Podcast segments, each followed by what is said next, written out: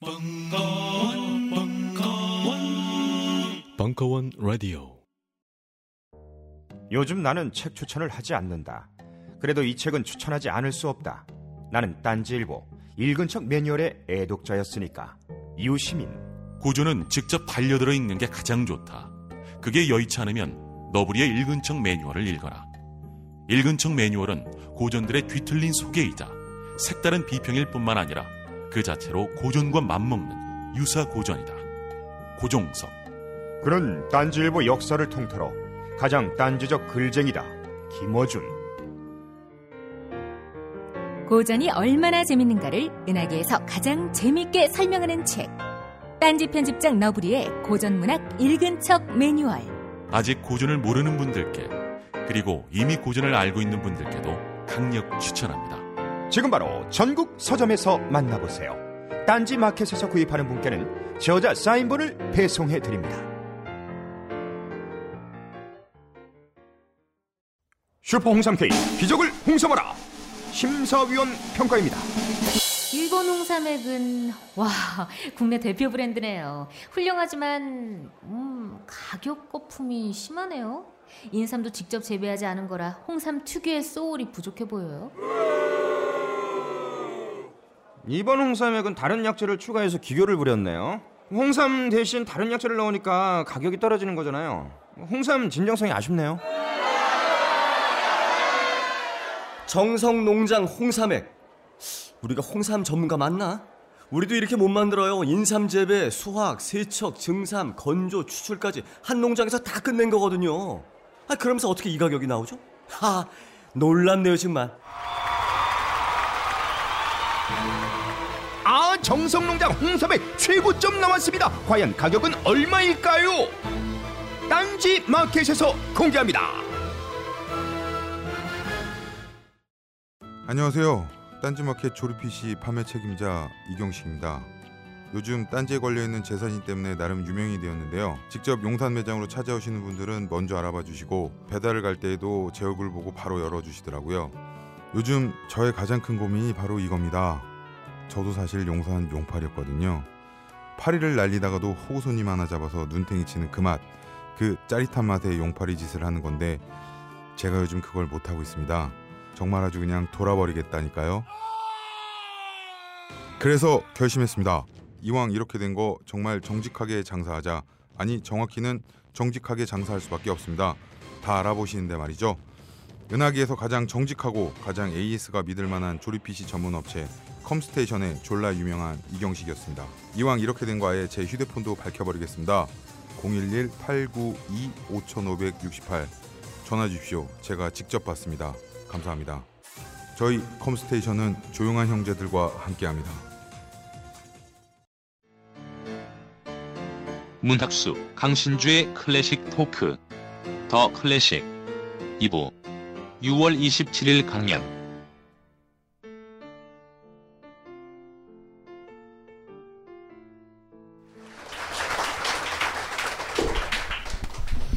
이제 책의 음반을 제가 세 장, 글렌 굴드, 피에로 앙따이, 안드라스 시프 이렇게 세 장을 골라놨습니다. 이거 저 혼자 고른 게 아니고요.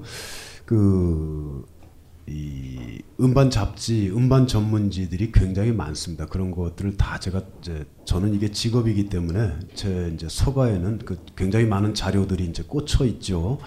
그런 것들을 제가 다 이렇게 종합적으로 반영을 했고요. 그리고 이 또이 지금 현재 음반 쪽 그 레코딩 쪽에서 상당히 좀 오래도록 이렇게 일해온 비평가들 그 저하고 이제 가까운 후배들입니다만은 몇명 모여서 같이 이렇게 그 논의 과정도 좀 이렇게 거쳤습니다. 그래서 제가 이제 서문에도 썼습니다만은 이 이게 여러분들한테는 어떻게 보면은 지갑을 열어서 음반을 사라고 자꾸 부추기는 책 아닙니까? 그렇죠?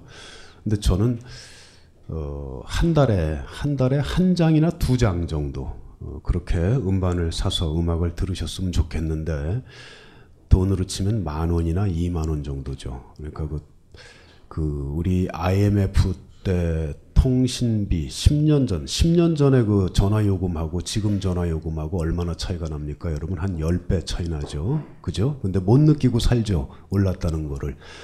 어, 제 자동차의 연료비도 제가 그 지금 그 차를 십몇 년 동안 산타페를 타고 있는데 가스차입니다.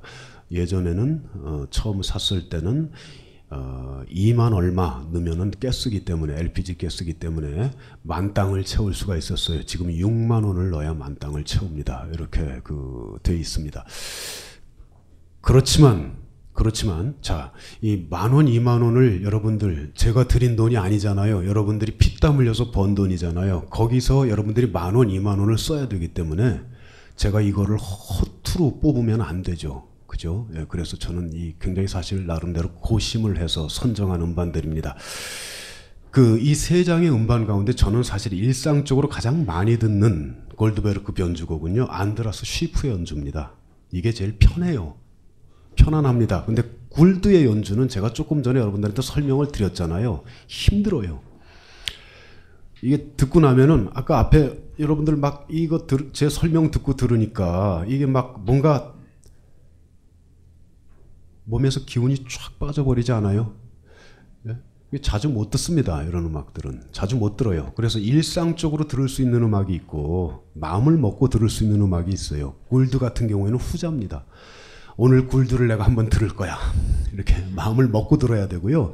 안드라스 쉬프는 그냥 그냥 이렇게 밥 먹듯이 들어도 되는 그런 연주입니다. 이렇게 안드라스 쉬프도 굉장히 연주가 좋습니다. 그 ECM이라는 독일 음반사에서 나온 건데 음질도 굉장히 좋고요.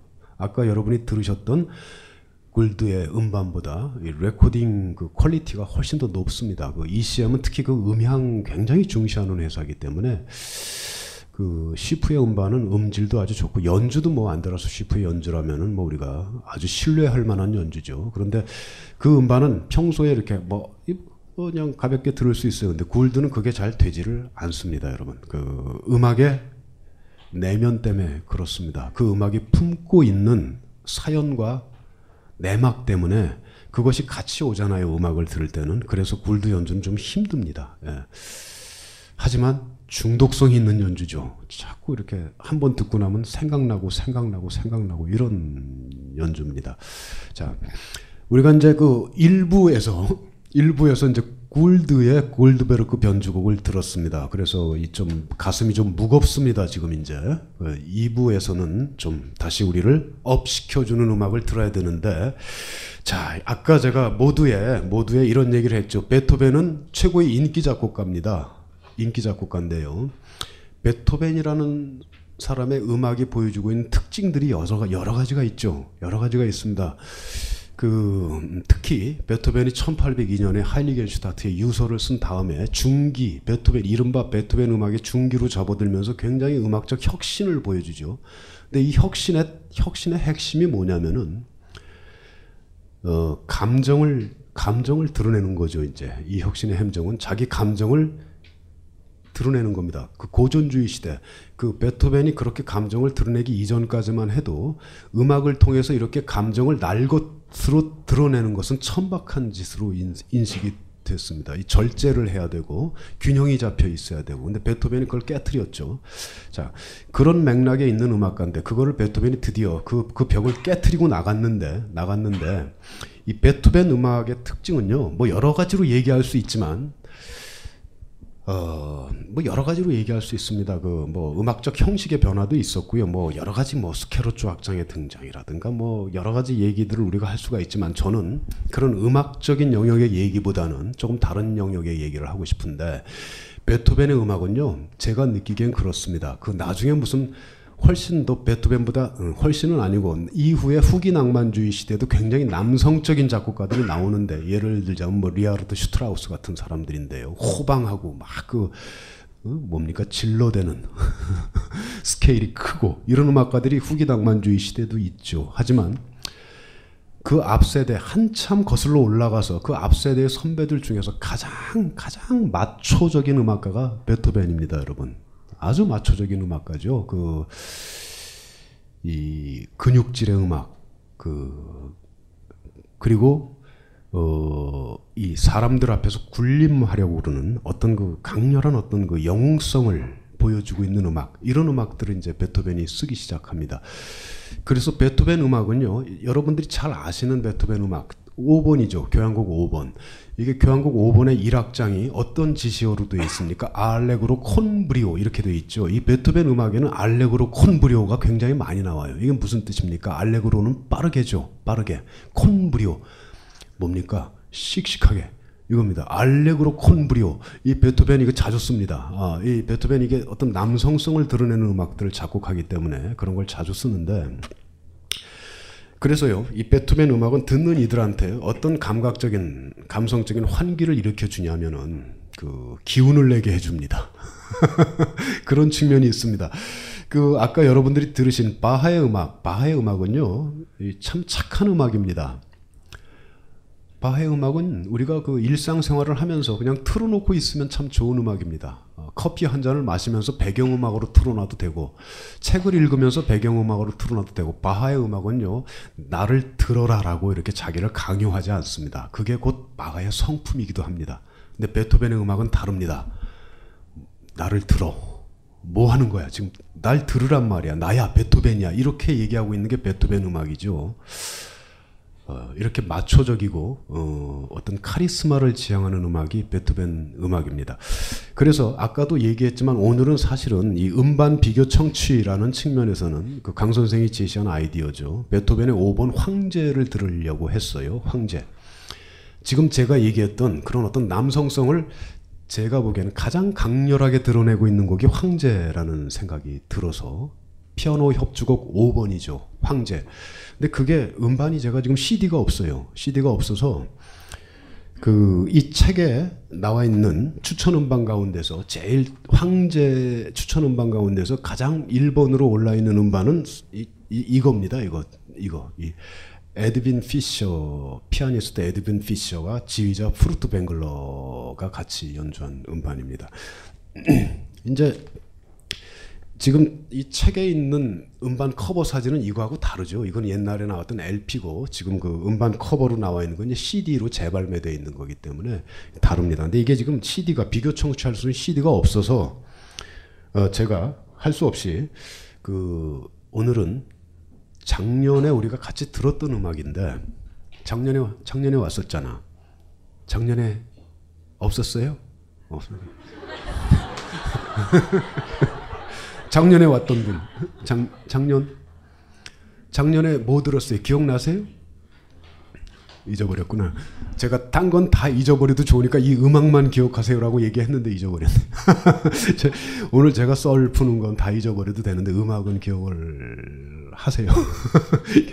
작년에 이 베토벤 3번 교향곡 에로이카를 들었어요. 에로이카. 베토벤의 어떤 정치적 성향에 대한 얘기를 하면서 작년에도 강 선생 아이디어였는데 작년에는 강 선생이 이렇게 얘기를 하더라고요. 주제를 혁명으로 잡읍시다 그러더라고요. 혁명, 혁명.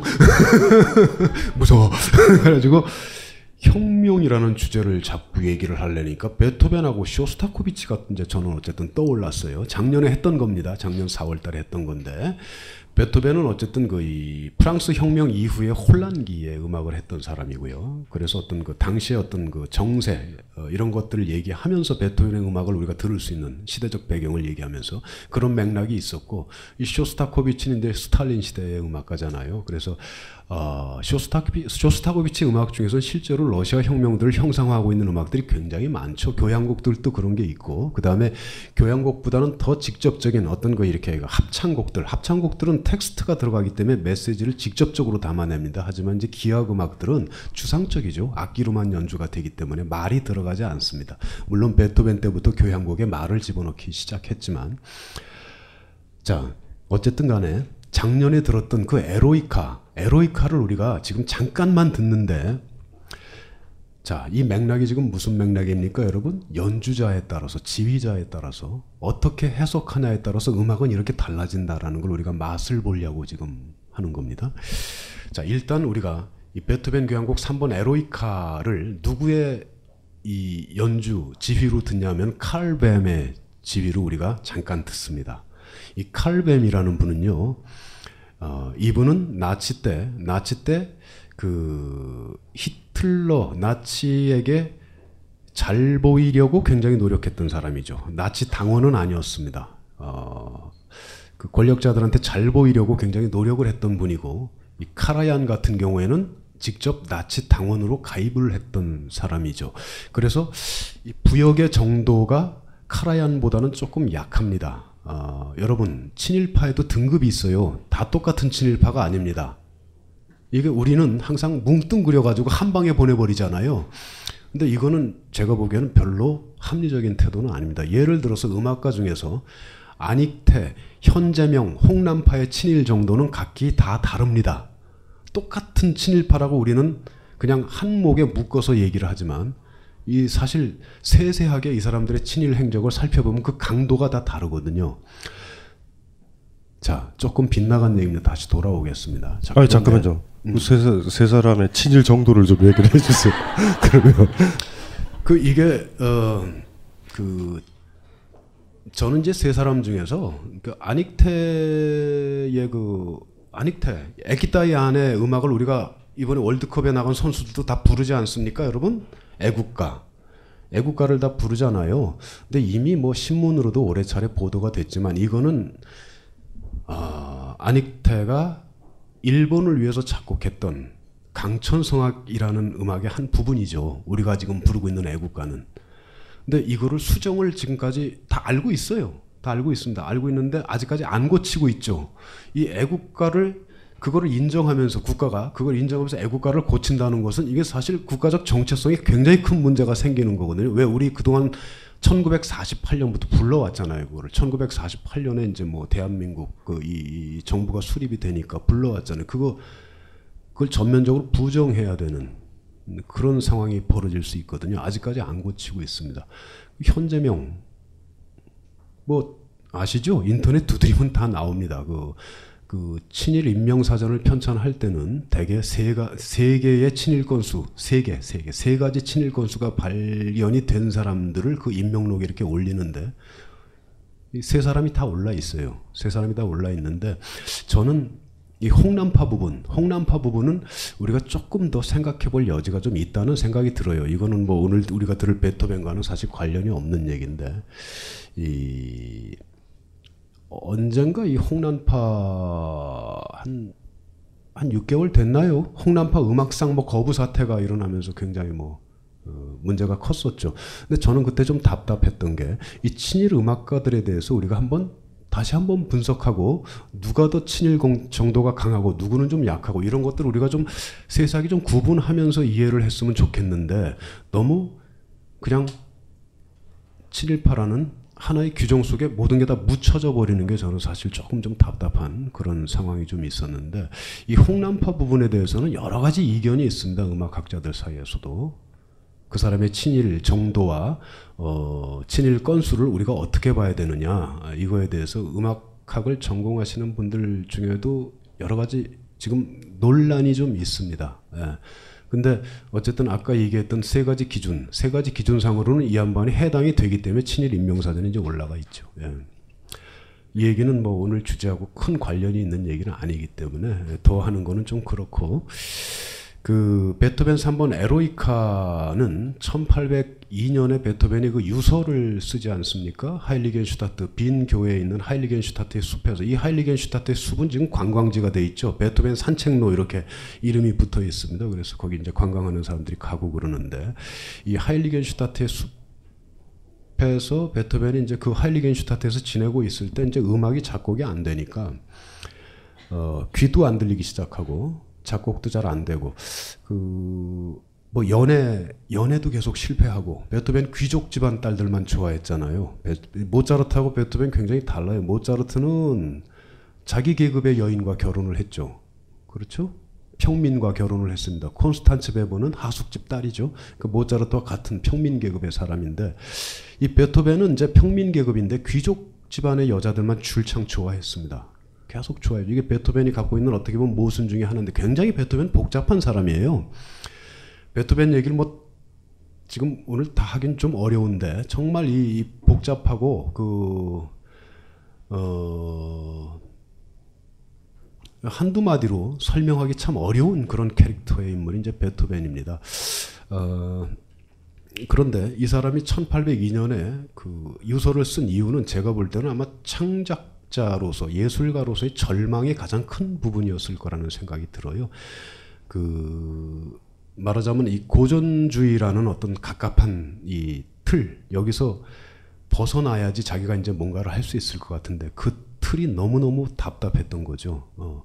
그래서 그 이 사람은 그 이대로 세상을 뭐 떠나고 싶다라는 유서를 쓰고 동생들한테 보내는 편지 형식으로 유서를 썼죠.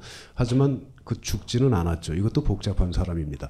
그 근데 이게 베토벤이 동생들한테 전달도 안 하고 자기 서랍 속에 넣어놓고 있었죠. 그래서 베토벤이 죽은 다음에 이제 그 유서가 발견이 됩니다. 그게 그 유명한 하일리겐슈타트의 유서인데 어쨌든 베토벤이 대단한 것은 이렇게 유서를 한번 쓴 다음에 음악 세계에 아주 혁명적인 변화를 가져오죠. 그게 그첫 바다가 뭐냐면은 여러분들 우리가 오늘 듣는 이, 이 에로이카입니다. 에로이카. 아, 에로이카. 뭐 나폴레옹한테 뭐 처음에 어떻게 할라 그러다가 지워버리고 이 얘기는 안 하겠습니다. 다 아시는 얘기일 것 같아서. 음.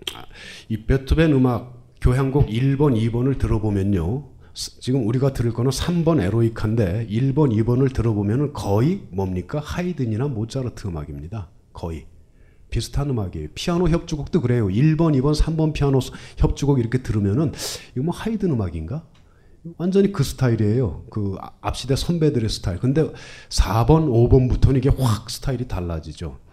5번, 5번을 작곡한 게 1809년이었고, 자, 지금 듣는, 지금 듣는 이 에로이카를 작곡한 게 하일리겐슈타트에서 유서를 쓴 그 직후입니다. 직후, 직후인데, 여기서 아주 그 이전과는 완전히 다른 음악적 기풍을 이제 보여주는 거죠. 여기 이제 베토벤이 가진 어떤 마초적인 성격이 본격적으로 드러나기 시작합니다. 3번에서부터. 3번에서 제일 유명한 거는 2악장이에요. 2악장. 장송행진곡 2악장. 실제로 이 장송행진곡은 뭐 미국에서 쿠세비츠키가 옛날에 그 루스벨트 대통령 타계했을 때 이제 그 장례식 음악으로 연주하기도 하고 그랬는데 오늘은 그 1악장을 듣겠습니다. 2악장 장송은 아까 글렌 골드가 무거웠잖아요. 막 슬프잖아요. 근데 또 장송을 우리가 들을 수는 없잖아요. 그러니까 이 1악장을 듣는데 그 이게 아니구나 저쪽이 좋구나. 음. 그이 아까 제가 말씀드렸던 그 알레고로 콘브리오 교향곡 5번 여러분들 잘 아시는 빰빰빰빰 이것도 1악장 알레고로 콘브리오 굉장히 힘차고 씩씩하게 빠르게 시작하죠. 지금 이 여러분들 들으실 3번 영웅 영웅입니다. 영웅 에로이카도 역시 마찬가지입니다. 굉장히 강렬하게 시작을 하는데 이 칼뱀이라는 지휘자는 아까 그 이 사람이 그 이 나치에게 부역했다라는 얘기를 이제 하다가 얘기가 샜었는데 칼뱀이라는 지휘자는 템포가 느린 지휘자로 유명합니다. 템포가 느려요. 느리고 음악을 굉장히 두껍게 뽑아내는 지휘자입니다. 굉장히 음악을 두껍게 뽑아내고요. 템포가 느리고. 그런데 희한하게 이 사람이 이 사람이 3번에서는요. 자기가 평상시에 보여주던 그런 스타일에서 좀 벗어나 가지고 굉장히 박력 있고 빠른 연주를 들려줘요. 3번에서는. 왜 그랬을까요? 아마 이랬을 겁니다. 3번이 갖고 있는 특성. 그 알레고로 콘브리오라는 특성 때문에 그랬을 거라고 생각을 합니다. 이건 뭔가 박력 있고 힘차게 들려줘야 되기 때문에 이 평소에 이 칼뱀이 보여줬던 스타일보다는 조금 템포 설정이 빠르다는 느낌 같은 걸 이 연주는 주고 있습니다. 그럼에도 불구하고 그럼에도 불구하고 이 칼뱀의 연주를 우리가 앞에 먼저 듣고 그 다음에 누구를 듣냐면은 요즘 지휘자입니다. 요즘 저보다 한 살 아래의 지휘자가 있어요. 어?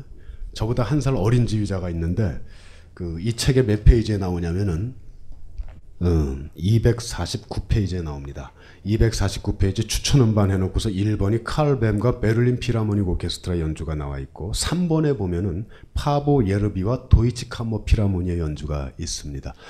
이, 자, 1번 칼 뵘의 연주를 듣고 이 파보 예르비 이, 이제 이제 뭐 50대 초반에 이 파보 예르비의 이 음악을 들으면요. 굉장히 다른 느낌이 들 겁니다. 자, 제가 이 책에도 써놨듯이 날렵한 연주, 칼뱀의 연주가 무겁다 그러면은 이 파보 예르비의 해석은 아주 날렵합니다. 이 캄모 피라모니, 도이치 캄모 피라모니 브레멘이 오케스트라 이름인데 캄모 피라모니라는 건 뭡니까 여러분? 규모가 좀 작은 교향악단이죠. 규모가 작은 관현악단입니다. 그래서 이 규모가 좀 작은 관현악단을 일- 이끌고 이 베토벤의 3번 에로이카를 이 카르벤 같은 전대의 앞세대의 거장들보다 훨씬 밝은 느낌으로 빠르고 날렵하게 연주하는 게 파보 예르비 스타일입니다. 그래서 일단 우리가 카르벤의 연주를 한번 들어보겠습니다. 예.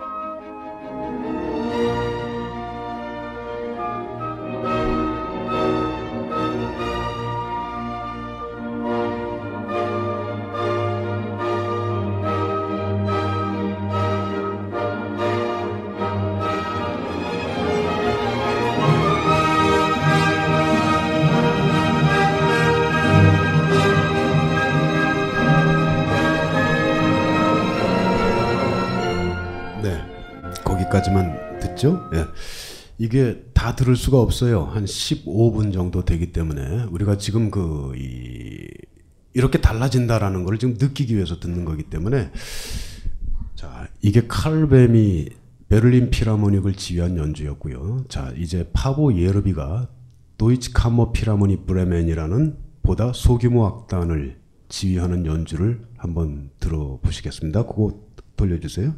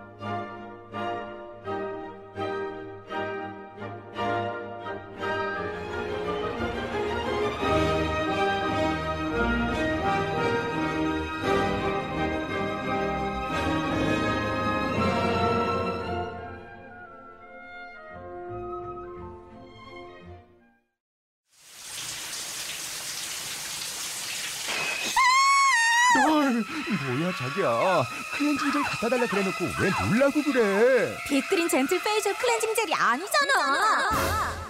피부에 약산성 보호막을 만들어주는 빅그린 젠틀 페이셜 클렌징 젤로 이제 당신의 얼굴도 촉촉하게 보호해주세요. 빅그린 워싱 오일과 시스크럽까지 함께 쓰시면 더욱 좋습니다. 미안해 자기야 딴지 마켓에서 얼른 주문하고 올게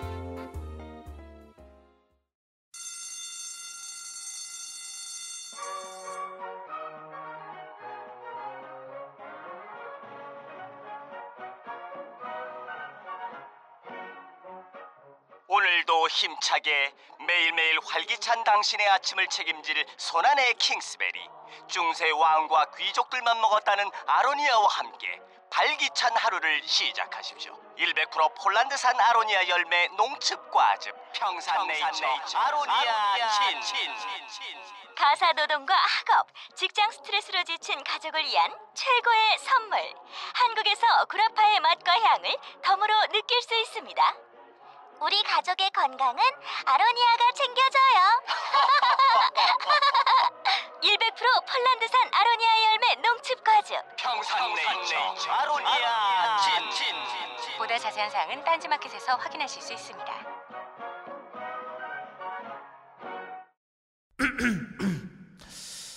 잠시만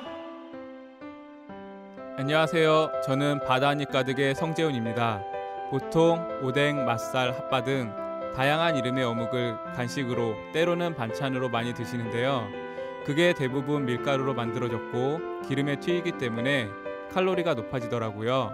그래서 저희는 어육 함량이 높으면서 기름에 튀기지도 않는 맛과 건강을 생각한 그런 어묵 한번 만들어 보고 싶었습니다.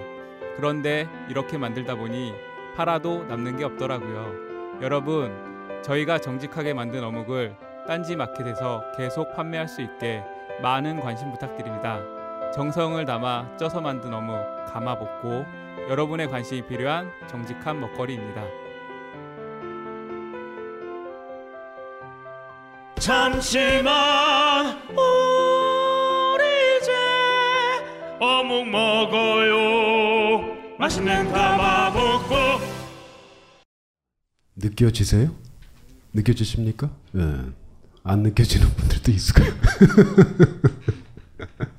네, 지금 이제 여기 지하실 천장이 좀 낮고 그래서 이제 소리가 좀 뭉개지죠. 여기서 이 천장이 원래 이제 음악을 들으려면 좀 높아야 되는데 지금 소리가 좀 뭉개집니다. 그래서 선명하게 차이가 나타나지는 않는데 그 이렇게 어, 지휘자, 연주자의 해석에 따라서 똑같은 음악인데 달라지기도 하고요.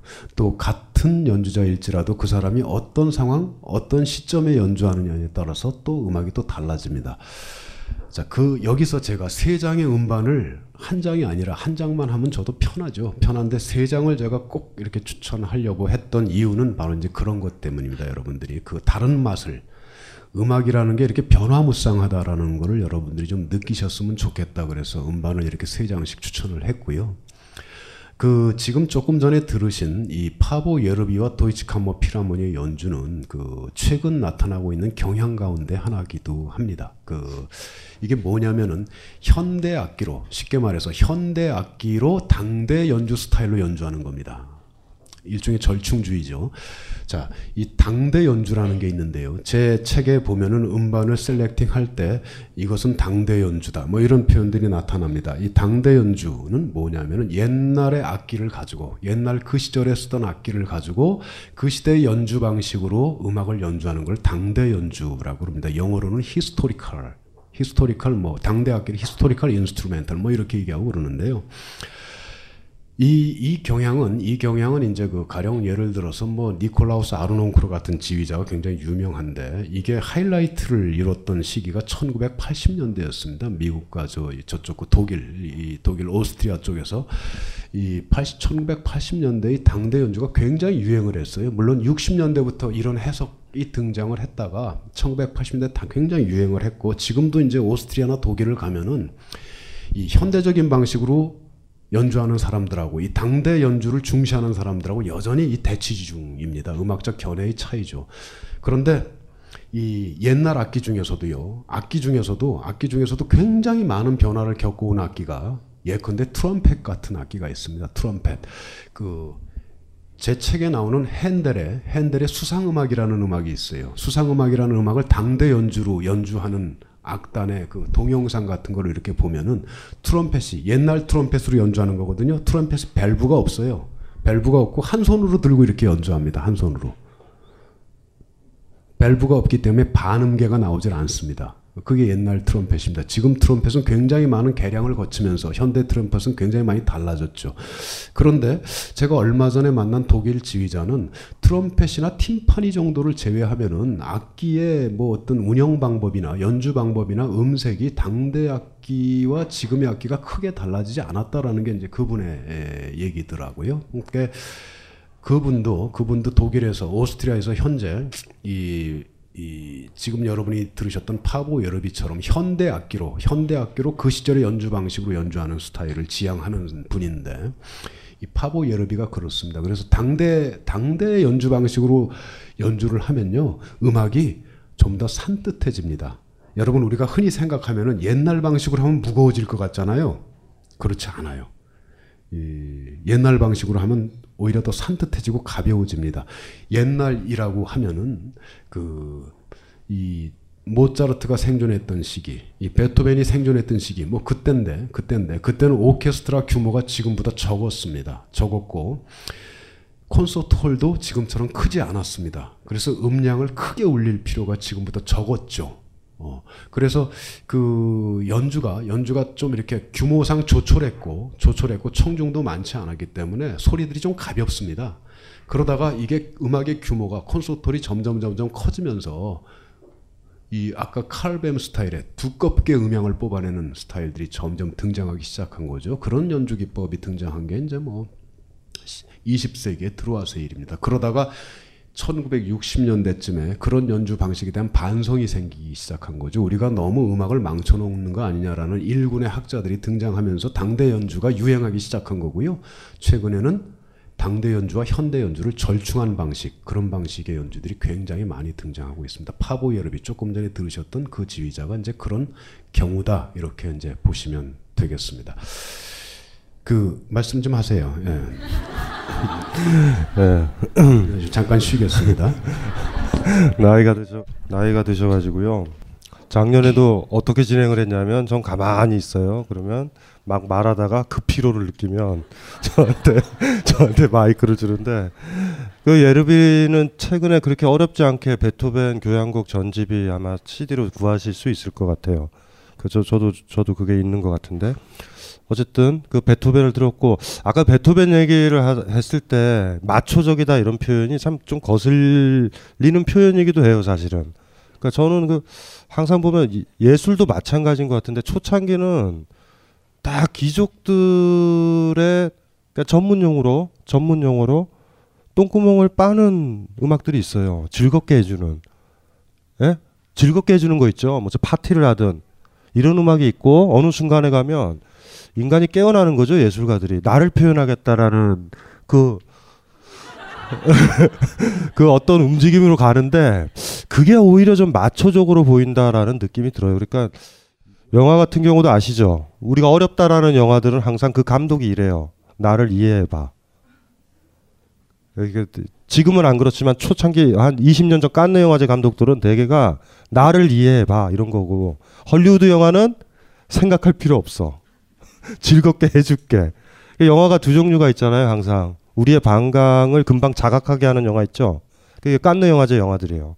헐리우드 영화는 두 시간 반에 끝나고 나야 화장실 가야 되겠다는 느낌이 들고 지루한 영화들은 금방 어머 화장실 가야 될 것 같은데 이런 이런 느낌이 들죠. 그러니까 반강의 예술이죠. 뭐 두 시간 반이 차요. 대개가. 근데 그 기준에서 정상적인 영화면은 괜찮아요. 근데 지- 지루하거나 어렵거나 이러면 반강이 빨리 차는 느낌이 들고 이제 뭐 재밌는 영화 보면은 그냥 끝나고 나서야 어머 이렇게 배가 아랫배가 뚱뚱하네 뭐 이렇게 해서 화장실 가는 거거든요. 음악도 아까도 1번, 2번 하이든까지의 음악 얘기했고 교향곡에서 1번, 2번까지 얘기했을 때 1번, 2번까지는 그래 편해요. 편해요 들으면 하이든이 제일 편할 거예요. 어쨌든 음악은 제일 편해요. 배경음악으로 써도 돼 하이든까지는. 근데 3번서부터 이제 마초적이다라는 느낌은 뭐냐면 옛날에는 다 이렇게 시종처럼 귀족들이나 이런 사람들 맞춰준 거예요. 자기 감정을 표현을 안 해요. 삐에로 같아 삐에로. 슬퍼도 이렇게 웃는 얼굴로 하고 있는 그런 음악이었다가 베토벤서부터 그러니까 아까도 저 저 유서 썼다 그랬죠. 유서 쓴 사람들은 다 알겠지만 어떤 자각에 이르러요. 이제 뒤지는구나. 그러면 못할 게 없어요. 그러니까 우리는 오래 살려고 그래가지고 되게 이 회사에 오래 있으려고 그러니까 말을 못 하는 거예요.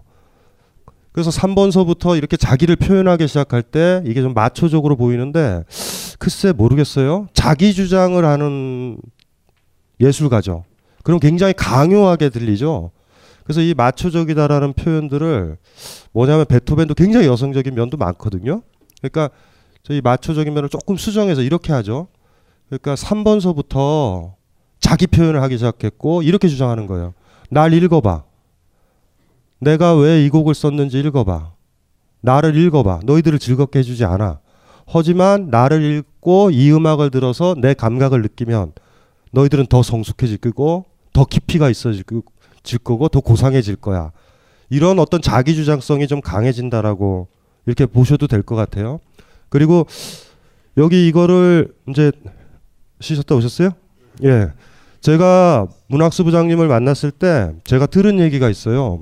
요 앨범이 푸르트벵글러랑 에드윈 피셔 피아노 콘체르토 베토벤의 피아노 협주곡 5번인데 아직도 그- 저는 문학수 부장님만 떠오르면 생각나요. 저한테 이랬거든요. 혼자 듣기 무서운 앨범이다. 이 앨범은 왜 그랬냐면 저한테 이렇게 얘기했어요. 졸도해서 죽을 뻔했다. 음악을 듣고 졸도해 보셨어요? 근데 이 연주만 이 앨범만 그렇대요. 그래서 그때 감동을 제가 그대로 전해주지 못해서 문학수 부장님이 그때 어땠는지 직접 한번 들어볼게요. 그러니까 그런 앨범이 하나 있는 거죠. 그러니까 온몸으로 듣는다라는 게 뭘까? 우리가 조금 이따 들을 거는 에밀 길레스라고 러시아에서 가장 그 강력하게 피아노 잘 쳤던 사람이 했던 피아노 콘체르토인데 이 에드윈 피셔 그것도 강함에도 불구하고 그거는 편하시대요. 그런데 이 앨범을 듣고 쓰러지신 거예요. 그래서 저한테 그러시더라고요. 그때 그때 그때 뭐냐면 같이 듣자. 뭔지 알죠? 혼자 듣기 심히 그렇다. 같이 듣자. 그 사실은 그 얘기를 들었을 때 제가 받은 느낌은 부러웠어요. 너무 부럽지 않아요? 우리는 그냥 이러고 있는데 그 사실 그 얘기 좀 해주세요. 이거 피셔 피셔. 이게 이제 그 그 얘기입니다. 그 이제 조금 이제 베토벤을 제가 마초다 뭐 이렇게 얘기를 했는데 그 물론 베토벤 음악은요 다 그런 건 아니에요. 피아노 소나타, 월광 같은 거, 문라이트 같은 거 들어보면 굉장히 섬세하죠. 그, 그 당연한 겁니다. 베토벤이 섬세한 면이 없다면 어떻게 뭐 이런 그 위대한 뭐 음악들을 써낼 수 있었겠어요. 근데 그 표현을 좀 바꾸자면은 뭐 남성적 기풍이 강하다 혹은 뭐 이런 식으로도 표현할 수 있어요. 베토벤 음악에서는요. 저는 뭘 느끼냐면은 그 어떤 그 여러분 군발이 이런 표현 쓰죠. 네? 베토벤 음악에는 그게 있어요. 어떤 그, 그 군인적 에너지라 그럴까? 그런 게 있습니다. 그 어떤 군인의 음악 같은 그런 게 있고요. 어, 그리고 베, 베토벤 음악은 그래서 이 군인들이 행진하는 것 같은 아주 직진성이 굉장히 강한 음악이죠. 앞으로 쭉쭉 걸어나가는 망설이지 않고 걸어나갑니다. 베토벤 음악은 빰빰빰 이렇게 걸어나가죠. 근데 자 이것과 대비되는 이런 베토벤의 기질과 아주 대비되는 사람이 그냥 슈베르트 같은 사람이잖아요. 슈베르트는 앞으로 나가지를 못해요. 못 나갑니다. 나가다가 또 이렇게 돌아서서 한 바퀴 돌고 또 나가다 돌아서서 그래서 슈베르트 음악은 들으면요 애처로워요. 아, 이 소심한 남자. 베토벤은 질르고 나가요 그냥 질르고 나가는데 슈베르트는 그걸 못합니다. 그 그건 이제 제가 2권에서 슈베르트 얘기는 쓸 건데 2권은 슈베르트부터 브람스까지 쓸 겁니다.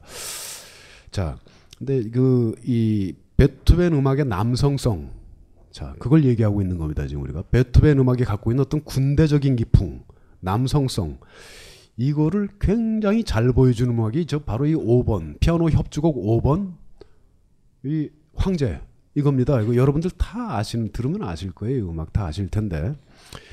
자, 이 음악은 시작부터 1악장 시작부터 꽝 하고 이제 아주 강력한 화음을 하나 이제 관연하게 던지면서 시작을 합니다. 꽝 하고 던지면요.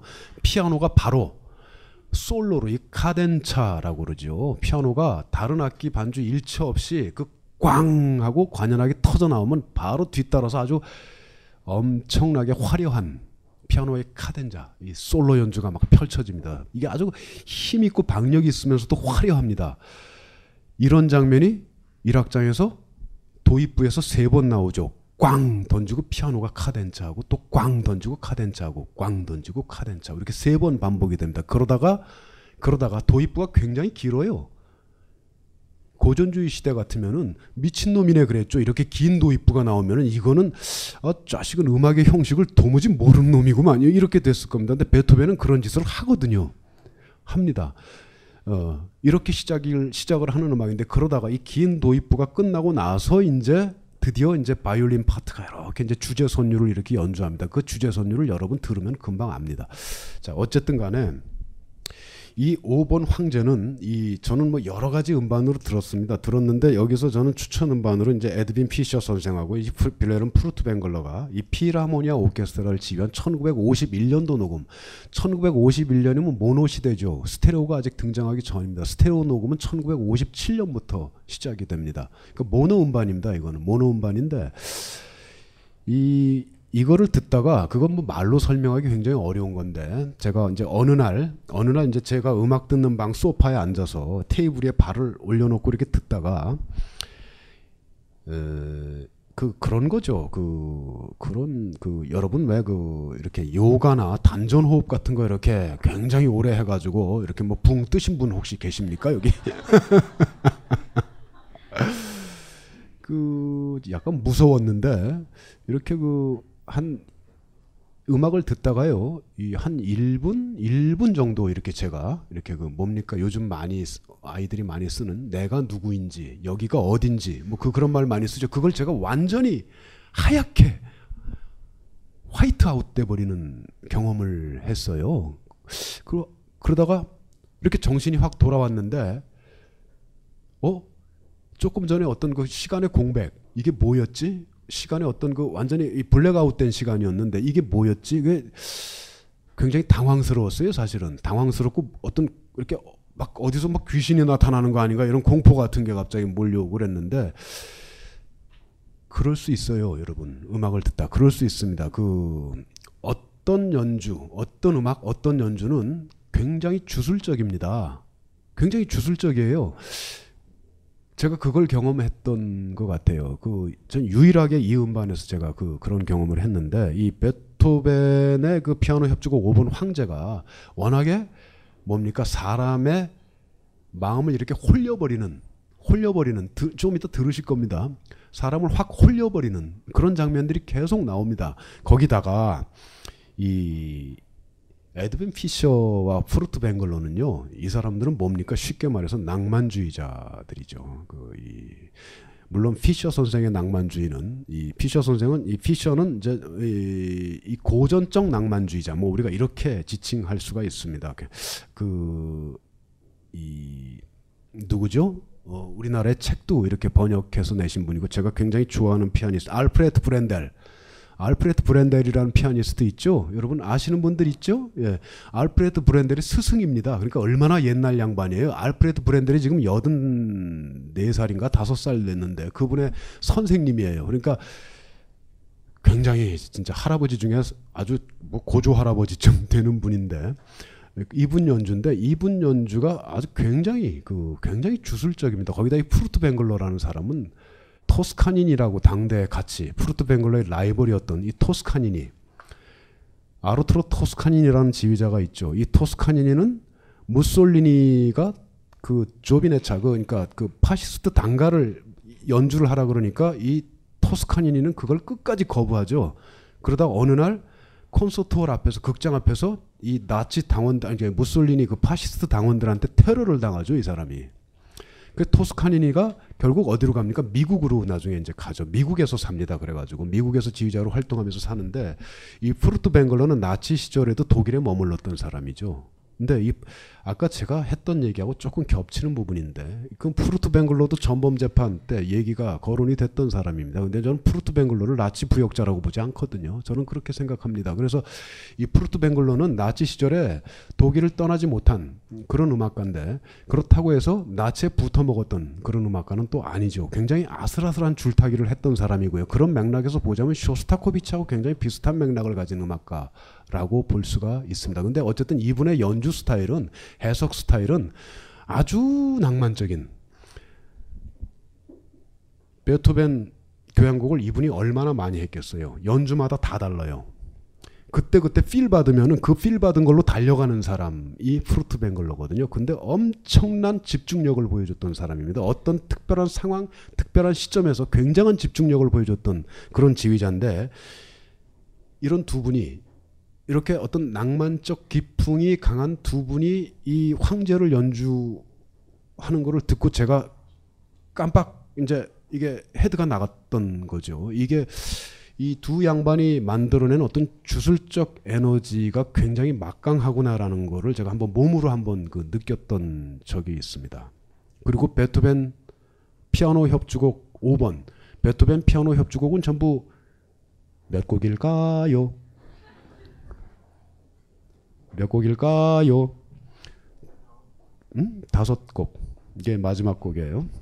교향곡이 아홉 곡. 예, 예. 바이올린 협주곡은 몇 곡일까요? 한 곡. 피아니스트 임동민하고 이 저기 저기 이 저기 누굽니까? 임동혁하고 좀 비슷하게 생겼어요. 피- 굉장히 비슷하게 생겼어요. 피아노 치는 임동혁이라고 있는데 굉장히 닮았어요. 예, 그래가지고 아까 응? 동혁이가 왔나? 예, 그 오늘은 그래서 이게 제가 이게 CD가 없어서 CD로는 이걸 못 듣고요. 못 듣고. 그래서 제가 한번 그 강 선생하고 이걸 둘이 같이 들은 적이 있습니다. 또 정신이 나가면 누가 옆에 있어야 될거 아닙니까? 깨워줘야 되니까. 그 제가 추천 음반에는 넣지를 않았는데 이, 이 연주도 굉장히 훌륭한 연주입니다. 그 에밀 길레스가 연주한 건데요.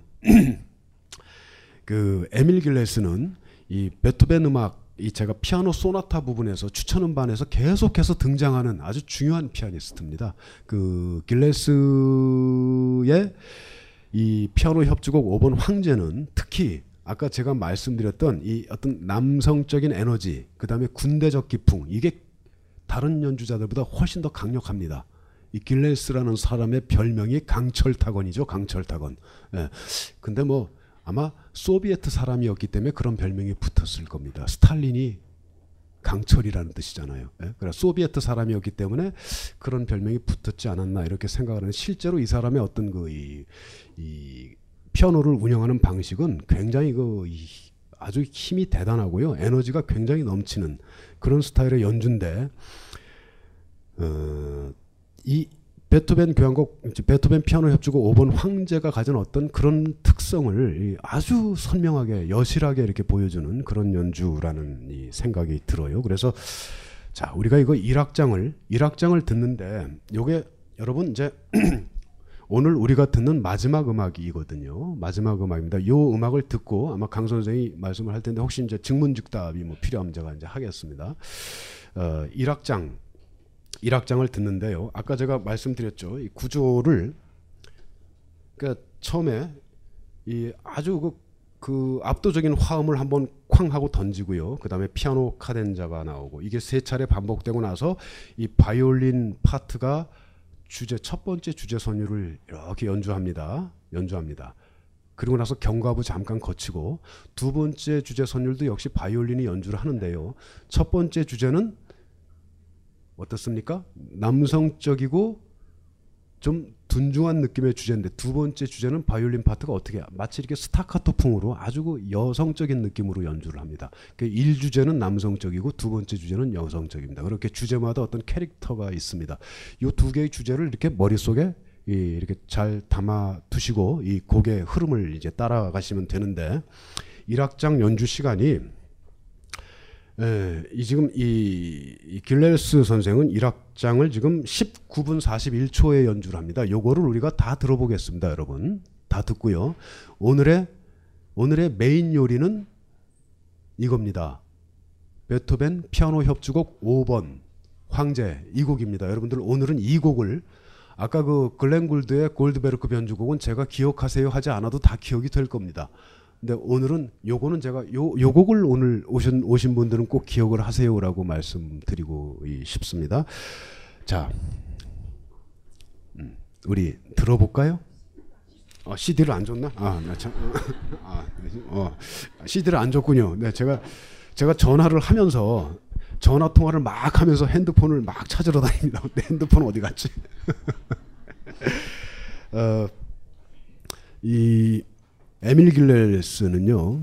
에밀 길레스는 제가 이 베토벤 피아노 소나타를 여러 곡을 지금 여기서 얘기하고 있는데 그 베토벤 피아노 소나타 얘기할 때 추천 음반으로 거의 빠지지 않고 이렇게 들어갑니다. 여기서도 지금 이게 에밀 길레스 음반입니다. 아, 이 베토벤이 이렇게 남성적이고 어떤 강렬한 군대적 기풍을 보여주는 음악들은 주로 베토벤 중기의 음악에서 많이 나타나죠. 그 말기로 가면 어떻게 됩니까? 말기로 가면은 말년성 그 베토벤이 죽기 전에 가면 이저 제일 그 이 책의 마지막에 나오는 게 현악 사중주 16번이죠. 예.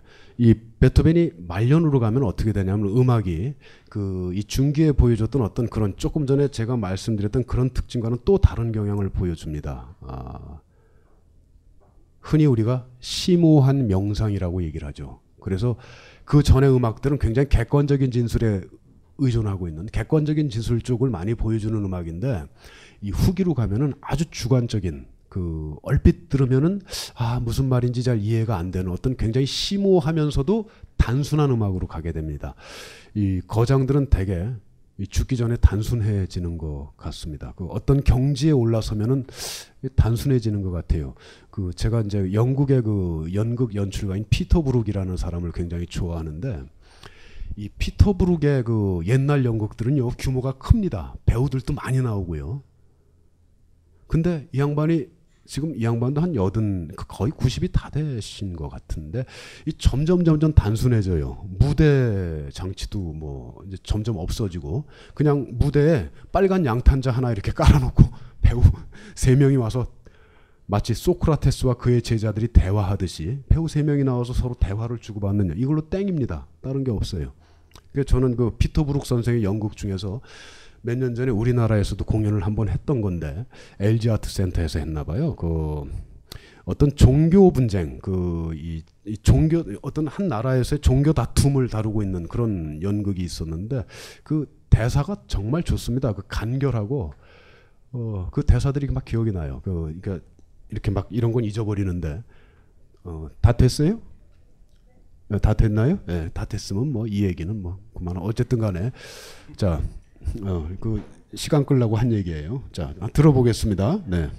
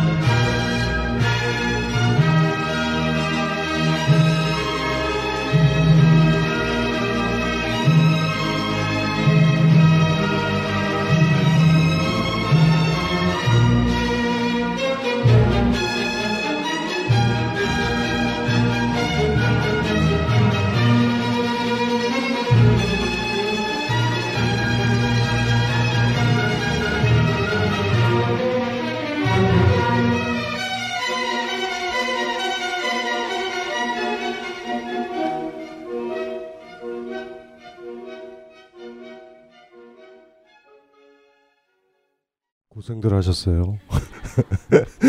이게 한 3분짜리, 4분짜리 뭐 저 노래들이 한 4분, 5분 되죠. 그 저기 저 김민기가 있었던 그 저기 저 그 저 백구 백구가 9분짜리니까 아 17분짜리는 좀 굉장히 길죠 사실. 그 요거 좀 이제 적응이 되시면 이제 좀 음악 듣기 좀 편한데 호흡이 좀 길어서요. 근데 실질적으로 이런 느낌이 있어요. 딱 들으시면 더 했으면 좋겠다. 계속 변주해서 조금만 더 올렸으면 좋겠다. 이런 곡들도 있고. 예. 자. 각종 사회 비리에 처절한 똥침을 날려온 딴지일보가 마켓을 열었습니다. 기자들이 검증해 믿을 수 있는 상품들을 은하계 최저가로 판매하여 명랑한 소비 문화 창달에 이바지할 딴지 마켓. 이제 신뢰를 쇼핑하세요. 주소는 마켓.딴지.com.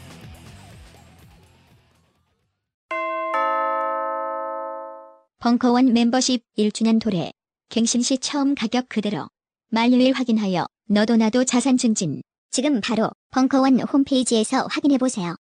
자, 이제 CD 두 장을 놓고 그 저자한테 이제 이 책이 컨셉이 어떤 컨셉인지 아시겠죠? 사실 상당히 중요한 책이어서 이제 문학수 부장님이랑 제가 얘기했죠. 우리나라에 보면 안동님이라는 분이 있어요. 뭐 이렇게 앨범 두껍게 해가지고 책도 내고 그러는데 저는 저 문학수 부장님을 알고 있기 때문에 그걸 대체를 해야 된다라는 게 제 생각이에요, 사실. 제가 잠깐만 그 안동님 선생님 안동님 선생님은 그 제가 저 굉장히 가까운 분입니다. 그, 예, 그 제가 그 이게 뭐 이제 사실은 그 제가 되게 좋아하는 분이고 그 이한장의 명반이라는 이런 그 두꺼운 책이 있죠. LP 컬렉터들이 이제 보는 책인데 그 저희 신문사, 저희 경향신문에서 1960년대 몇 년 이렇게 그 일을 하기도 하셨습니다. 청주대 교수 하시기 전에. 그, 어, 지금 이제 고령이 되셔가지고요. 요즘 건강이 굉장히 이제 안 좋으십니다. 예. 그래서 이게 저는 감히 제가 뭐 안동림 선생의 책을 뭐 대체한다는 생각은 사실은 한 번도 이제 해본 적이 없습니다. 그리고 취소하고요. 마이크 놓고. 자, 이제 어쨌든 이 책이 어떻게 구성되는지 아시겠죠? 그러니까 아까 골드베르크 변주곡 들었을 때 느낀 그대로예요. 그 곡은 어떤 곡일까? 그리고 그 곡이 아주 매력적으로 들리게 설명이 되어 있고 그다음에 앨범이 세 장 소개시키는 구조니까 넘겨서 이제 보시면 좋은 곡을 이제 구할 것 같고 여기에서 질문이요. 저자한테 하는 질문. 예. 네, 저기 먼저 드신 분 앞에 그 마이크 바로 앞쪽에 견물 생심이야. 네. 앞에 분 앞에 여자분요. 네, 네. 막 질문은 질문은 이제 저질스러울수록 좋습니다. 네. 음. 네. 저기 선생님의 그 오랜 지식과 그 경험에서 우러나오는 그 음악에 대한 이야기 정말 잘 들었고요. 네, 고맙습니다. 예.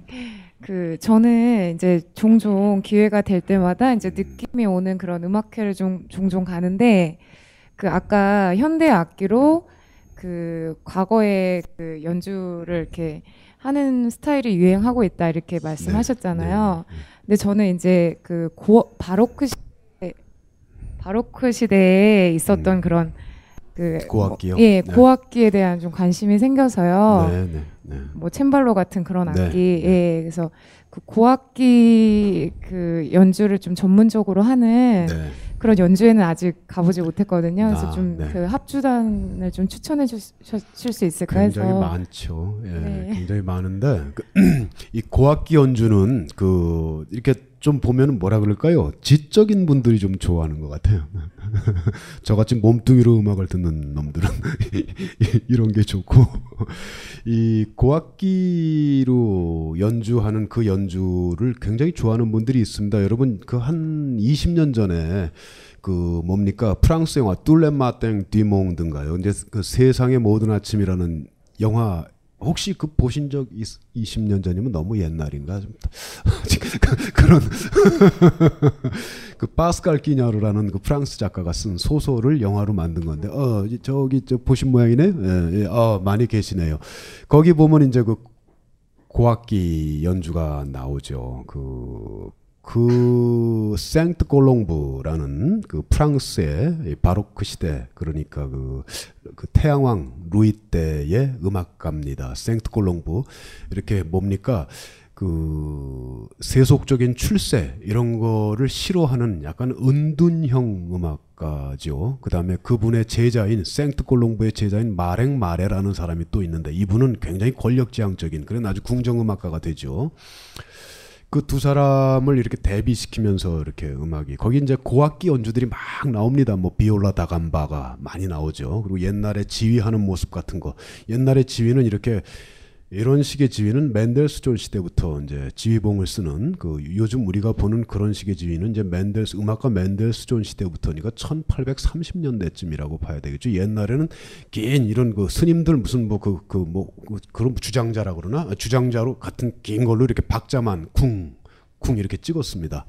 그러다가 어, 륄리 같은 음악가 그 사람도 프랑스 궁정의 음악가였는데 그 사람 자기 발등을 찍어가지고 파상풍으로 죽었다더라 뭐 이런 얘기가 있는데 이게 사실인지 아닌지는 뭐 이렇게 떠도는 얘기입니다. 그 옛날에 그렇게 지휘를 했는데 그 영화에서 오리지널 사운드 트랙으로 실제로 연주를 하는 음악가가 누구냐면은 조르디 사발이라는 사람이죠. 조르디 사발.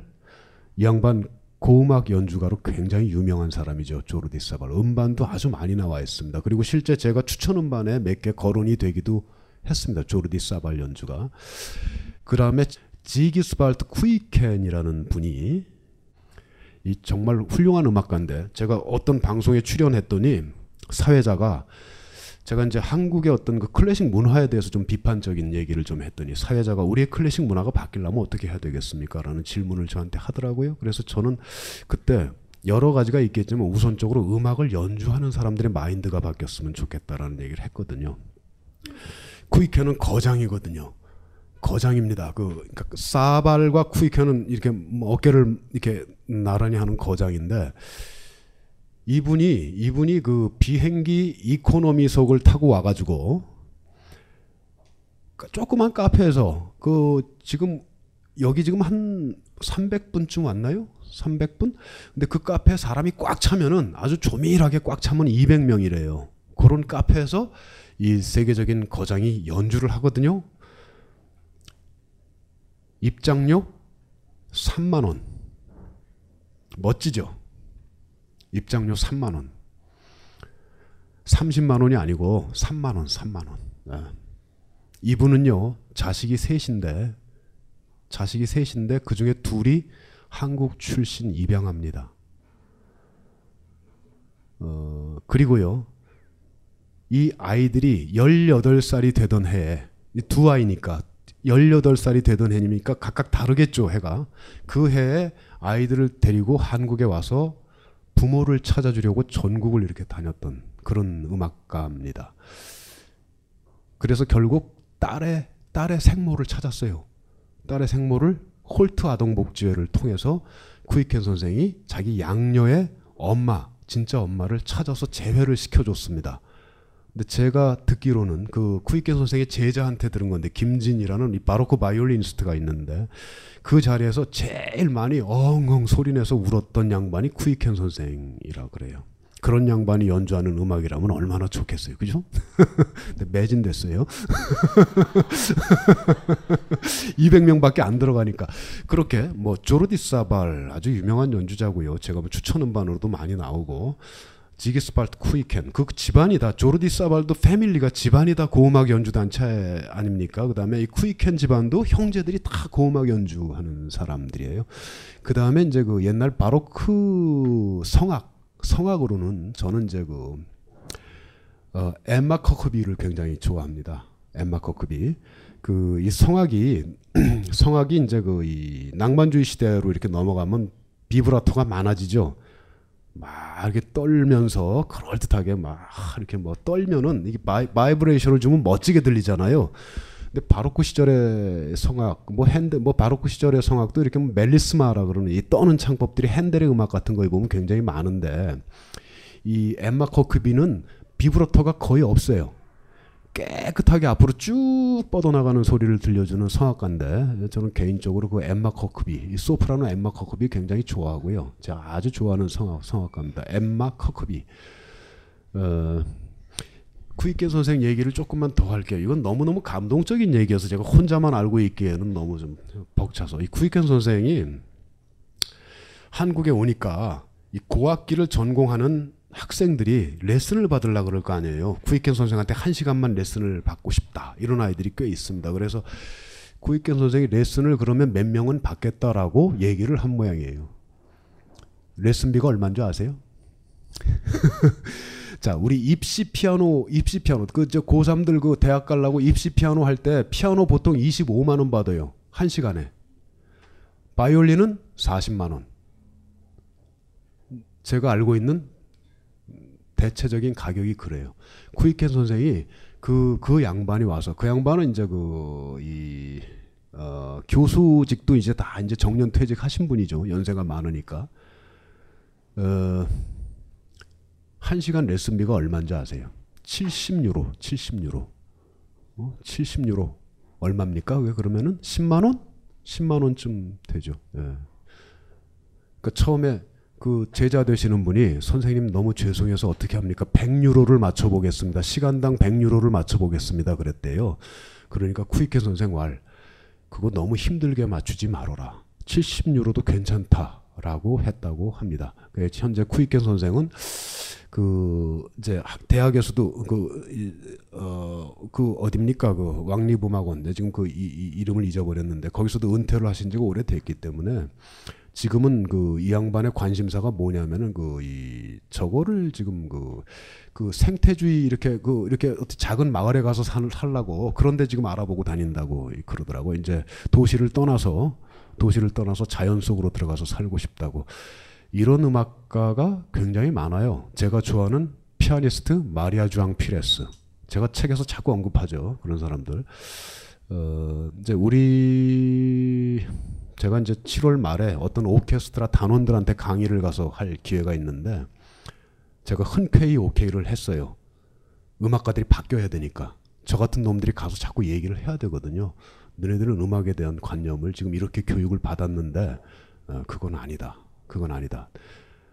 이 넥타이를 풀고 이 턱시도를 벗고 이런 데서도 벙커 같은 데서도 연주하고 뭐 카페 아무 데서나 이렇게 연주할 수 있어. 음악가는 장소를 따지면 안 된다. 아무 데서나 연주할 수 있어야 된다. 어, 음악가들의 마인드가 이렇게 바뀌어야죠. 물론 현악기들은 이 바이올린이나 첼로 같은 악기들은 습기가 많은 데서 연주를 하면 악기가 좀 상합니다. 음정도 이렇게 바뀌고 그러니까 숲 같은 데서 비 온 다음 날 숲에서 이렇게 바이올린 첼로 하기는 좀 힘들죠. 그런 건 안 되겠죠. 하지만 음악가들이 이렇게 그이 아주 포멀한 이 콘서트를 콘서트를 좋은 데서 치- 연 저는 그 대중음악가들이 예술의 전당 무슨 뭐 오페라 하우스에 자기가 입성했다 뭐 이런 정말 그 정말 쪽팔린 컴플렉스예요. 그거는 예. 그 대중음악가들이 뭐 시시하게 그런 데서 합니까? 그 대중 가수들이 체육관 같은 데서 해야죠. 넓은 데서 광장 같은 데서 해야죠. 그 클래식 전용 연주회 그 어쿠스틱 연주회로 디자인되어 있는 그런 콘서트홀에서 막 연주하려고 기를 쓰잖아. 옛날에 그런 가수들 많잖아요. 예, 정말 한심한 사람들이에요. 그, 어, 어쨌든 근데 이 클래식 연주 회장을 벗어나서 이 포멀한 연주 회장을 벗어나서 이렇게 이 반바지를 입고도 우리가 연주할 수 있고 예전에 말이에요. 금호 아트홀에 우리 둘이 연주를 보러 갔어. 금호 아트홀에. 그때 연 둘이 갔거든요? 그때 작년인가 뭐 둘이 갔는데요. 겨울이야. 겨울인데 등산복 잠바를 입은 사람은 우리 둘밖에 없어.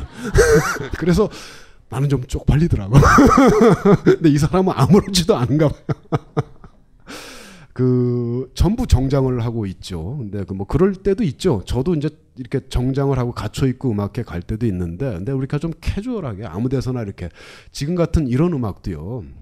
꼭 우리가 이 굉장히 좋은 홀에서 꼭 들을 필요는 없잖아요. 예. 그 연주자들도 이렇게 아, 자기 악기에 굉장히 까다로운 연주자가 있고요. 어떤 연주자들은 악기에 대해서 까다롭지 않은 연주자가 있습니다. 그 제가 좋아하는 피아니스트 가운데 한 명인 그 스비아토슬라프 리히테르. 조금 전에 들었던 길렐스와는 이렇게 뭡니까? 동문이죠 동문. 네이가우스라는 선생 밑에서 같이 공부한 동문인데 이 리히테르 선생은 피아노 컨디션을 따지질 않았어요. 그래서 말년에 제가 전작인 그 아다지오 소스테누토라는 책에서도 썼습니다만은 리히테르 선생이 말년에 세상을 떠나기 몇 년 전에 이 러시아 러시아 곳곳 시골 마을들을 이 자동차 한 대 타고 이렇게 순회 연주를 다니는데요. 아무 데서나 연주합니다. 마을에 있는 성당, 공회당 이런 데서 그냥 피아노 있으면 가서 연주하는 거예요. 그러면 그 동네 사는 사람들이 와서 이렇게 듣고 그런 연주회를 리히테르 선생이 이렇게 말년에 세상을 떠나기 몇 년 전에 했죠. 이거 좀 질문한 얘기에서 너무 많이 빗나가서 미안해요. 네.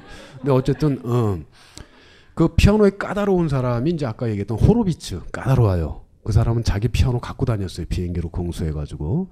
그리고 지금 유명한 연주자들 가운데서는 이 크리스티안 지메르만 굉장히 까다롭죠. 피아노 컨디션에 대해 가지고. 라두 루푸 피아니스트죠. 라두 루푸 안 까다로워요. 그 사람은 굉장히 까다로울 것 같은데 라두 루푸는요. 아무 피아노로나 연주하는 사람이에요. 조율만 잘 돼 있으면 돼요. 제가 알고 있기로는 그래요. 어, 이렇게 좀 전 연주자들이 연주하는 사람들이 에, 이런 마인드들을 좀 가지면서 듣는 사람들과 좀 소통하는 자리가 좀 많아졌으면 좋겠다는 생각을 하죠. 예. 또 힘들 질문? 예. 힘들죠. 예. 그 아까 저기 저 성악이랑에서 세 세 사람은 메모해 놓으셨어요? 예? 메모 해 놓으셨어요? 그게 질문만 하고 마는구나 분위기가. 이거 저 목적이 지금. 네. 괜찮았어요 질문이? 어, 질문이 고막, 어땠어요? 고막. 연주자나 연주 단체를 소개해 달라는 거 아니에요? 네. 굉장히 많은데, 굉장히 많은데. 아, 그 아까 그 정도? 소개했어요. 소개했어요. 네, 네. 네, 네. 또 다른 질문. 누구한테? 어, 저, 저, 저 바로 준다. 예. 저는 네. 저한테 클래식이 다가온 순간은 그 기숙사에 같이 살던 언니가 음. 피아노과였는데 졸업 연주회 오라고 하더라고요. 졸업 연주회. 예. 그때 그 언니가 바흐의 샤콘느를 피아노 샤콘느. 연주했는데 네. 정말 강렬했어요. 아 음. 이렇게 클래식이 정말 좋은 음악이었구나. 그러니까 음악 시간에 들었던 그 느낌과는 다르더라고요. 음, 그래서 뭐 클래식을 그때부터 찾아 듣기 시작했는데 근데 그 연주회장에서 그 아마추어잖아요. 그 언니가 쳤던 만큼의 어떤 감동을 느끼지 음, 음. 보진 그 이상의 감동을 느껴보지 네. 못했는데 아쉽지만 그래서 어떤 연주회장에 갔을 때 그 어떤 현장감이나 그 생생함이 있을 것 같아요. 음. 그래서 현재 국내에서 우리가 찾아가기 쉬운 국내에 좋은 연주자가 있다면 누가 있을까? 찾아가기 쉬운?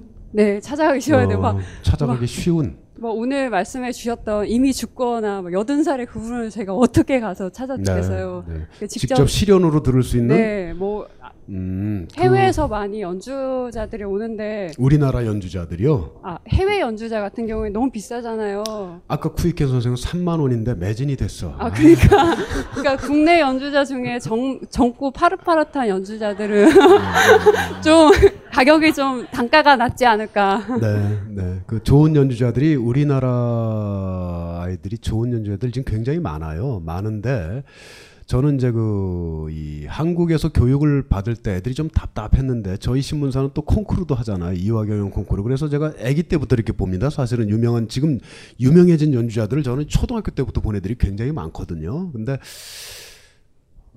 이 아이들이 이 무슨 그 한국에서 이렇게 교육을 받을 때는 좀 답답해요 애들이 그거 뭐- 뭐냐 훈련만 하거든요. 근데 옛날에는 주로 우리가 줄리아드 음대로 유학을 갔어요. 80년대까지, 70년대, 80년대까지 미국 유학을 주로 갔거든요. 요즘엔 아이들이 어디를 많이 가냐면은 독일 많이 가요. 독일. 독일은 이게 안 들죠.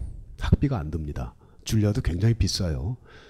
그리고 줄리아드 음대 그 유명한 바이올린 선생님이 있어요. 도로시 딜레이라고. 도로시 딜레이. 옛날에 우리 한국 언론들이 도로시 딜레이를 앞에다가 어떻게 표현을 했냐면 명 바이올린의 명조련사 도로시 딜레이라고 표현을 했어요. 명조련사. 그러면 딜레이한테 바이올린을 배우는 사람들은 뭐라는 거예요? 개나 고양이라는 얘기 아니에요. 그렇죠.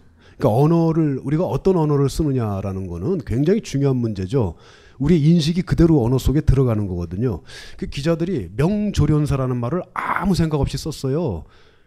장한나도 딜레, 도, 저, 딜레이 선생한테 배웠고요. 정경화 선생도 배웠어요. 어. 이건 사실 웃긴다고 그럼 뭐 개나 고양이 아니잖아요.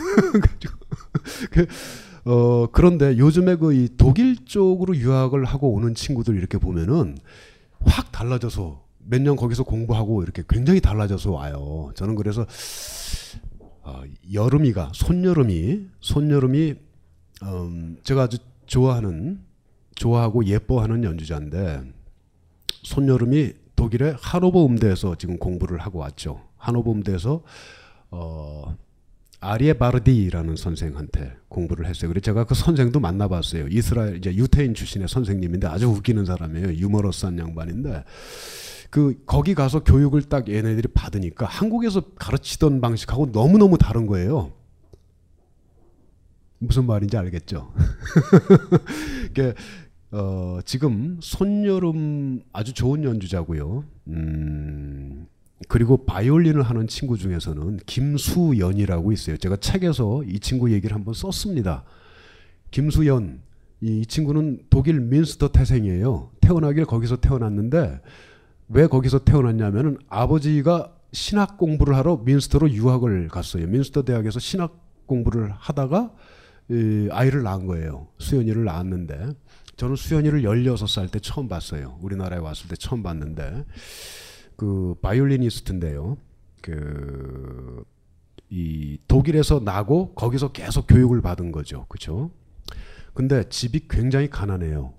수연이 아버지가 아 수연이 이런 얘기하면 굉장히 싫어할 텐데 이제 수연이 아버지가 중풍을 맞았어요. 젊은 나이에 중풍을 맞아가지고 수술을 여러 번 받았어요. 수술을 여러 번 받고 지금도 제가 알기로는 휠체어를 타고 다니는 걸로 알고 있습니다. 집안 경제가 굉장히 어려웠겠죠. 독일은 정말 좋은 나라입니다, 여러분. 제가 콜롬비아에 얼마 전에 갔다 왔는데요. 콜롬비아에 갔다 왔어요. 갔다 오고 나서 콜롬비아에서 일주일 있다가 귀국을 딱 하고 그 다음 날 회사에 딱 출근하는데 화면에 회사 저희 신문사 출근하면 로비에서부터 TV 화면들이 쭉 있거든. 화면에 세월호 참사가 터졌다는 소식이 이렇게 떴어요 아침에. 그러니까 사람들이 저한테 물어봐요. 콜롬비아 위험하지 않습니까? 어 거기 뭐 내전 있고 뭐 굉장히 납치 무슨 뭐 사람들 총 갖고 다니고 위험하지 않냐고 자꾸 그래요. 근데 저는 콜롬비아 보고타에서 아주 좋았거든요. 하나도 안 위험해요. 사람들 다 표정들이 너무 너무 좋고 저는 거기 뭐 좀도둑도 많고 그렇다 그래요. 그좀 조심하면 되죠. 좀도둑들은. 그 제가 뭐라 그랬냐면 아니 우리나라가 더 위험해. 저 그랬거든요. 저는 진짜로 그렇게 느껴요. 그런데 독일 얘긴데 그 수연이가 독일에서 돈을 한 푼도 안 들이고 공부를 했어요. 독일 공교육이 키워낸 바이올리니스트예요. 혈통은 한국인데 얘 아무 의미가 없어요. 근데 수연이 국적은 지금 한국이에요. 독일에서 독일 국적을 얼마든지 가질 수 있는데 거기서 태어났기 때문에 아버지가 한국 국적을 갖게 했어요. 이 아이한테. 그 다음에 이 아이는 독일어보다 한국어를 더 먼저 배웠어요. 이 아버지 생각이 어떤 건지 읽을 수가 있는데 나 같으면 안 그랬을 거예요. 독일말 먼저 가르쳤을 거예요. 그다음에 아이 국적도 독일로 했을 거예요. 근데 수연이 아버지는 그렇게 안 했어요. 그 수연이는 지금 한국 저기 이, 이, 도, 이 독일에서 활동을 주로 이제 하는데 하는데 이, 이 한국 국적을 여전히 갖고 있고요. 바이올린 연주를 아주 잘합니다. 근데 지금 여러분 세계적으로 유명한 바이올리니스트들 보세요. 유명한 바이올리니스트 다 어떻습니까? 거의 패션 모델들이에요. 거의 모델들이에요. 예쁘고 몸매들 죽여준단 말이에요. 어, 이 연주자들이. 그게 세계적인 추세예요. 비주얼 시대거든요. 예, 클래식 연주자들한테도 그런 게 있어야 상품성이 있는 거예요.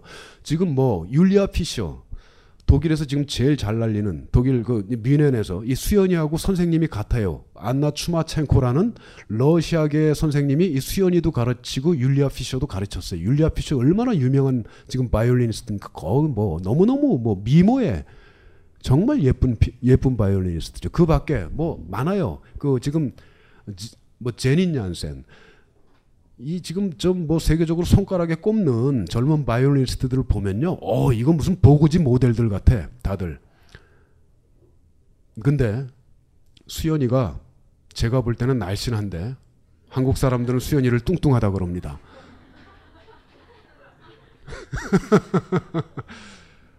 근데 그 친구가 언제 내 안에서 내 안에서 연주를 하면은 한번 꼭 가서 들어보세요. 연주를 아주 잘합니다. 어, 이, 이 몸집이 있기 때문에 이, 이 힘도 이, 이 연주할 때 이 에너지도 굉장히 좋고요. 어, 그 제가 가장 감탄하는 감탄하는 젊은 바이올리니스트입니다. 우리 강 선생이 수연이한테 저녁을 사준 적도 있습니다. 그래서 제가 하도 이 진짜 얘는 최고다 그랬더니 자기가 저녁을 사주더라고. 예, 그거 그렇게 질문을. 대답을 대신 할게요. 제가 봤어요. 그 수연이한테 그랬어요. 조금만, 조금만, 조금만 살을 뺄 수 없니?라고. 근데 문제는 뭐냐면 집안이 그러다 보니까 이게 스트레스가 마치 먹게 되잖아요. 그러니까 어렸을 때부터 그런 돈도 마련해야지, 병원비 마련해야지, 가정을 책임져야 보니까 얘기를 못 하는 거예요, 얘가. 그러니까 그걸 스트레스가 받치면 든, 자꾸 뭘 먹는 거예요. 그래서 필요한 건 좀 남자예요, 남자. 제가 봤을 때. 남자를 통해서 좀 안정을 아, 너 가지. 수연이가 나중에 다 들을지 몰라. 어쨌든 지금 두 사람 얘기했죠. 손여름 피아 피아노죠. 피아노의 손여름, 여름? 바이올린의 김수연. 김수연. 예. 우리나라에서 그 많지만 너무 많이 얘기하면 다 기억하지 못할 거 아니에요. 그러니까 두 명만 얘기할게요. 그 사람들 오면은 이렇게 공연이 있으면 한번 공연장에 가서 들으시면 좋을 것 같아요. 또 한 분만 더 하고 마무리를 하죠. 남자분. 남자분으로요. 예, 예. 남자라는 걸 강조하는 분 있잖아요, 여기. 예. 네, 안녕하세요. 저 네. 유명상이라고 합니다. 네, 아유, 뭐 이름까지. 좀, 네. 네, 네. 저 궁금한 게 네. 가장 궁금한 걸 시간 관계상 두 가지만 여쭤볼게요. 저 네. 이번에 음악서 선생님이 일- 일단은 지금 오랜 시간 동안에 강진주 선생님이 철학을 오랜 시간 하는 것처럼 그 왜 음악에 대해서 사람들이 이제 알리고 싶어서 이 책을 썼, 썼잖아요. 네. 클래식이라는 게 좋다. 그러니까 나만 알기 아까우니까 여러 네. 사람들이 공감했으면 좋겠다. 네, 네. 그러니까 그게 왜 의미가 있는지 클래식이 네. 어떤 의미가 있는지 네, 네. 선생님한테 네. 그게 궁금하고 어떠한 계기로 클래식을 이렇게 접했는지도 궁금해요. 계기하고 어떤 의미가 야, 있는지. 계기 계기는 네, 이제 내 책을 안 읽은 독자예요. 그거는 제가 아다조 소스테노토 서문에서 나는 언제부터 음악을 왜 듣기 시작했는지를 구구절절히 다 썼어요. 예, 중학생 때부터 들었고요. 그뭐 어떤 어떤 어떤 상황 속에서 이렇게 듣기 시작했어요. 했고 그 이제 왜 사람들한테 음악을 듣게 하려고 하느냐라는 거 아닙니까? 사실 그런 마음은 없어요. 제가 그 음악을 강요하고 싶은 마음은 없고 그 어떤 데 강의 가니까 어떤 아주머니가 제가 둘의 생협의 그 회원들 그 아주머니들 이렇게 모인 데 강의 갔더니 어떤 아주머니가 똑같은 질문을 하더라고요. 저는 음악을 별로 듣고 싶지 않거든요. 그러더라고요. 그래서 그 그러면 듣지 마세요. 그랬어요. 어, 그러 듣고 싶은 마음이 생기면 들으시고 그 마음이 안 생기면 듣지 마세요. 그랬거든요. 그 저는 이제 처음에 책을 쓸 때 계기도 뭐였냐면은요. 제 옆에 있는 친구들, 후배들, 음악을 듣고 싶어 하는 친구들이 막 보이더라고요. 아직 안, 잘 모르는데, 많이 안 들어봤는데, 음악을 막 듣고 싶어 하고 저한테 뭐가 좋냐, 막 이런 거 물어보고 이러는 친구 후배들이 막 생기더라고요. 이제 50대들이 넘으니까 막 그런 생각들이 생기는 모양이에요.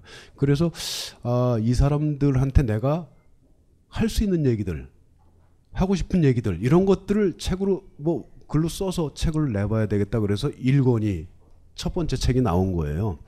그리고 아까도 얘기했지만 이 두 번째 책은 이런 거죠. 그 일종의 징검다리 역할을 이제 하고 싶은 거예요. 음악을 음악을 저는 이제 그 이 서문에서 제가 굉장히 강력하게 얘기하고 있는데 우리가 음악을 이렇게 이 어떤 그 사회적 상류층의 어떤 그 여흥 클래식 음악을 그렇게 생각하는 거 이걸 좀 깨고 싶거든요. 깨고 싶어요.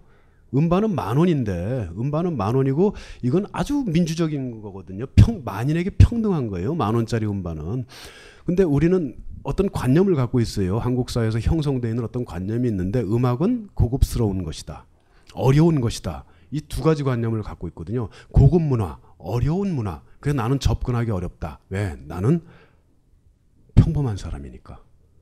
이렇게 돼 있거든요, 구도가. 그걸 깨보고 싶은 거예요. 그런 관념을 깨보고 싶고, 어, 그래서 음악을 듣고자 하는 사람들이 많이 있는데, 있는데 그분들이 음악에 이제 접근하지 못하는 경우들이 있어요. 그런 선입견들이 존재하는 데다가 아까도 얘기했듯이 너무너무 이렇게 사는 것에 이 쫓겨요.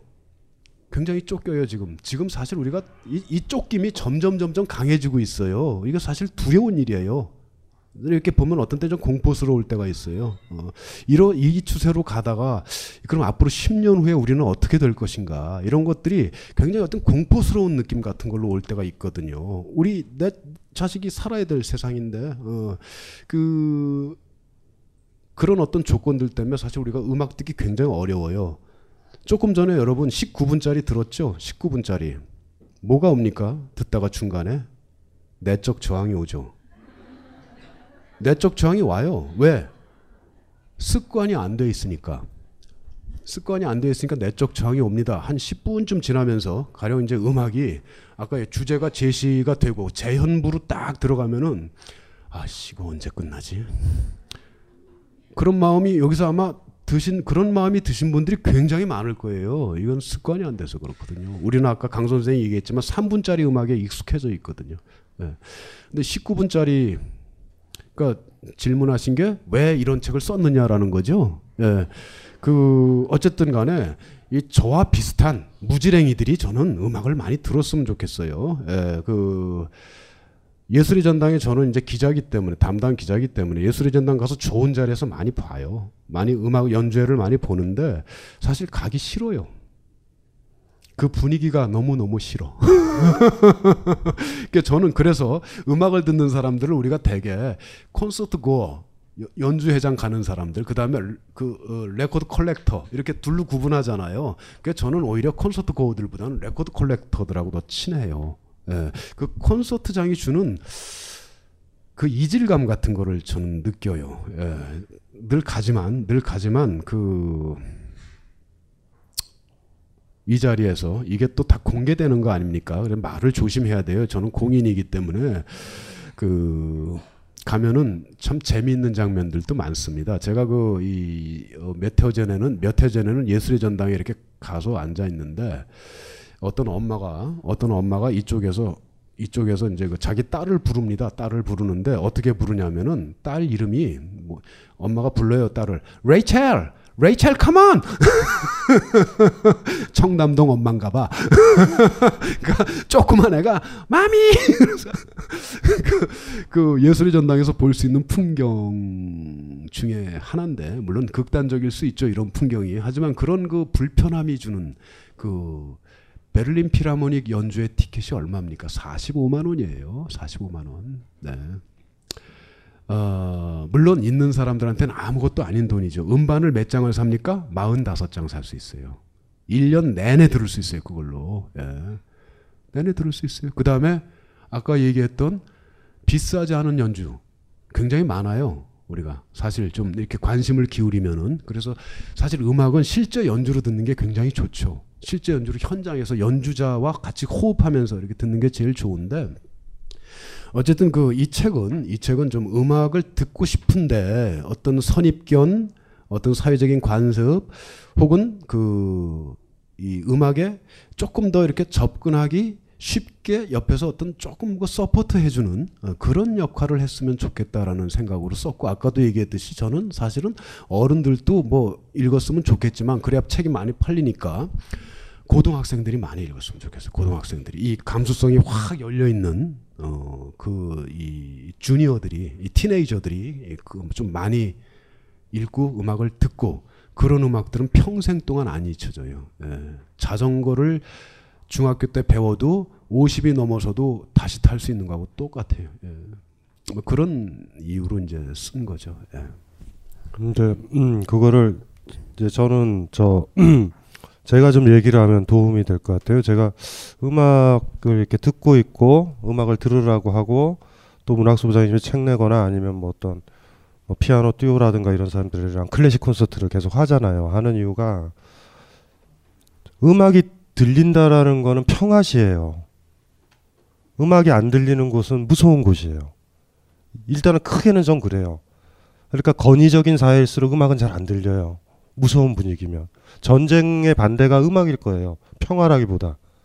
그러니까 우리가 음악을 하나씩 하나씩 듣는다는 거 인간한테 가장 소중한 표현이 전 두 가지라고 보는데요. 다른 사람이 하는 것만 보, 보셔서 그러는데 여러분들이 못하는 게 하나 있어요. 음악으로 소리 내기. 그 다음에 춤추기 못해요.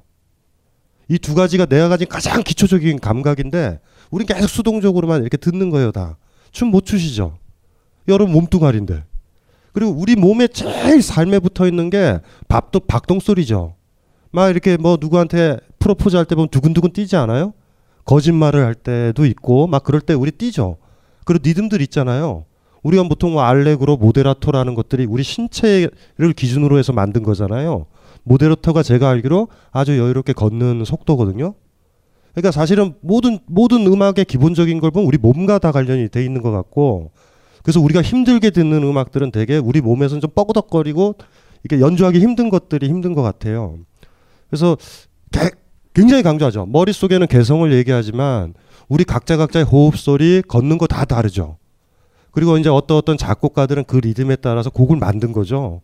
그러면서 들으면서 이질적인 게 왜 이질적일까라는 느낌이 들면 그 사람의 심장 뛰는 소리와 걷는 게 나랑은 좀 다른 것 같아요. 그래서 어떤 지휘자가 이렇게 해주면 조금 좀 편한 것 같아요. 나한테는. 그래서 이게 개성이 개화될 때 굉장히 소중하죠. 어떤 한 사회가 춤도 추고 노래도 부르고 하는 거. 근데 우리는 이제 춤을 구경하고 노래를 듣잖아요. 음악을. 근데 이 정도만 해더라도 사실 괜찮고 나중에 궁극적으로 나가서 흥얼흥얼 대야죠. 꼬맹이들 때 기억나시죠? 꼬맹이 때. 말도 안 되는 노래 짓는 꼬맹이들 주변에 있죠. 예? 오페라 가수도 아니고. 우린 다 까먹어 버린 거예요. 시끄러워. 그런 소리 지르지 마. 조용히 해. 이런 거에 길이 들은 거죠. 그러니까 소리를 죽여야 되는 사회에 살고 있잖아요. 떠들면 안 돼. 쳐도 안 돼. 발 저는 거 싫어하고 막 이런 거잖아요. 그래서 내가 움직일 수 있고 표현하는 거를 많이 뺏겼죠.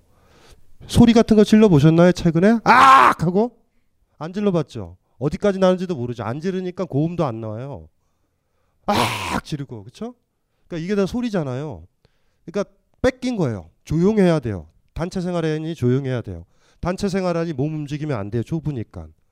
그래서 오히려 촌에 간 아이들이나 저 시골 같은 데 보면 옛날에 보면 농악도 잘하고 이렇게 잘 놀죠. 그때도 행복해 보이잖아요. 표현도 하고.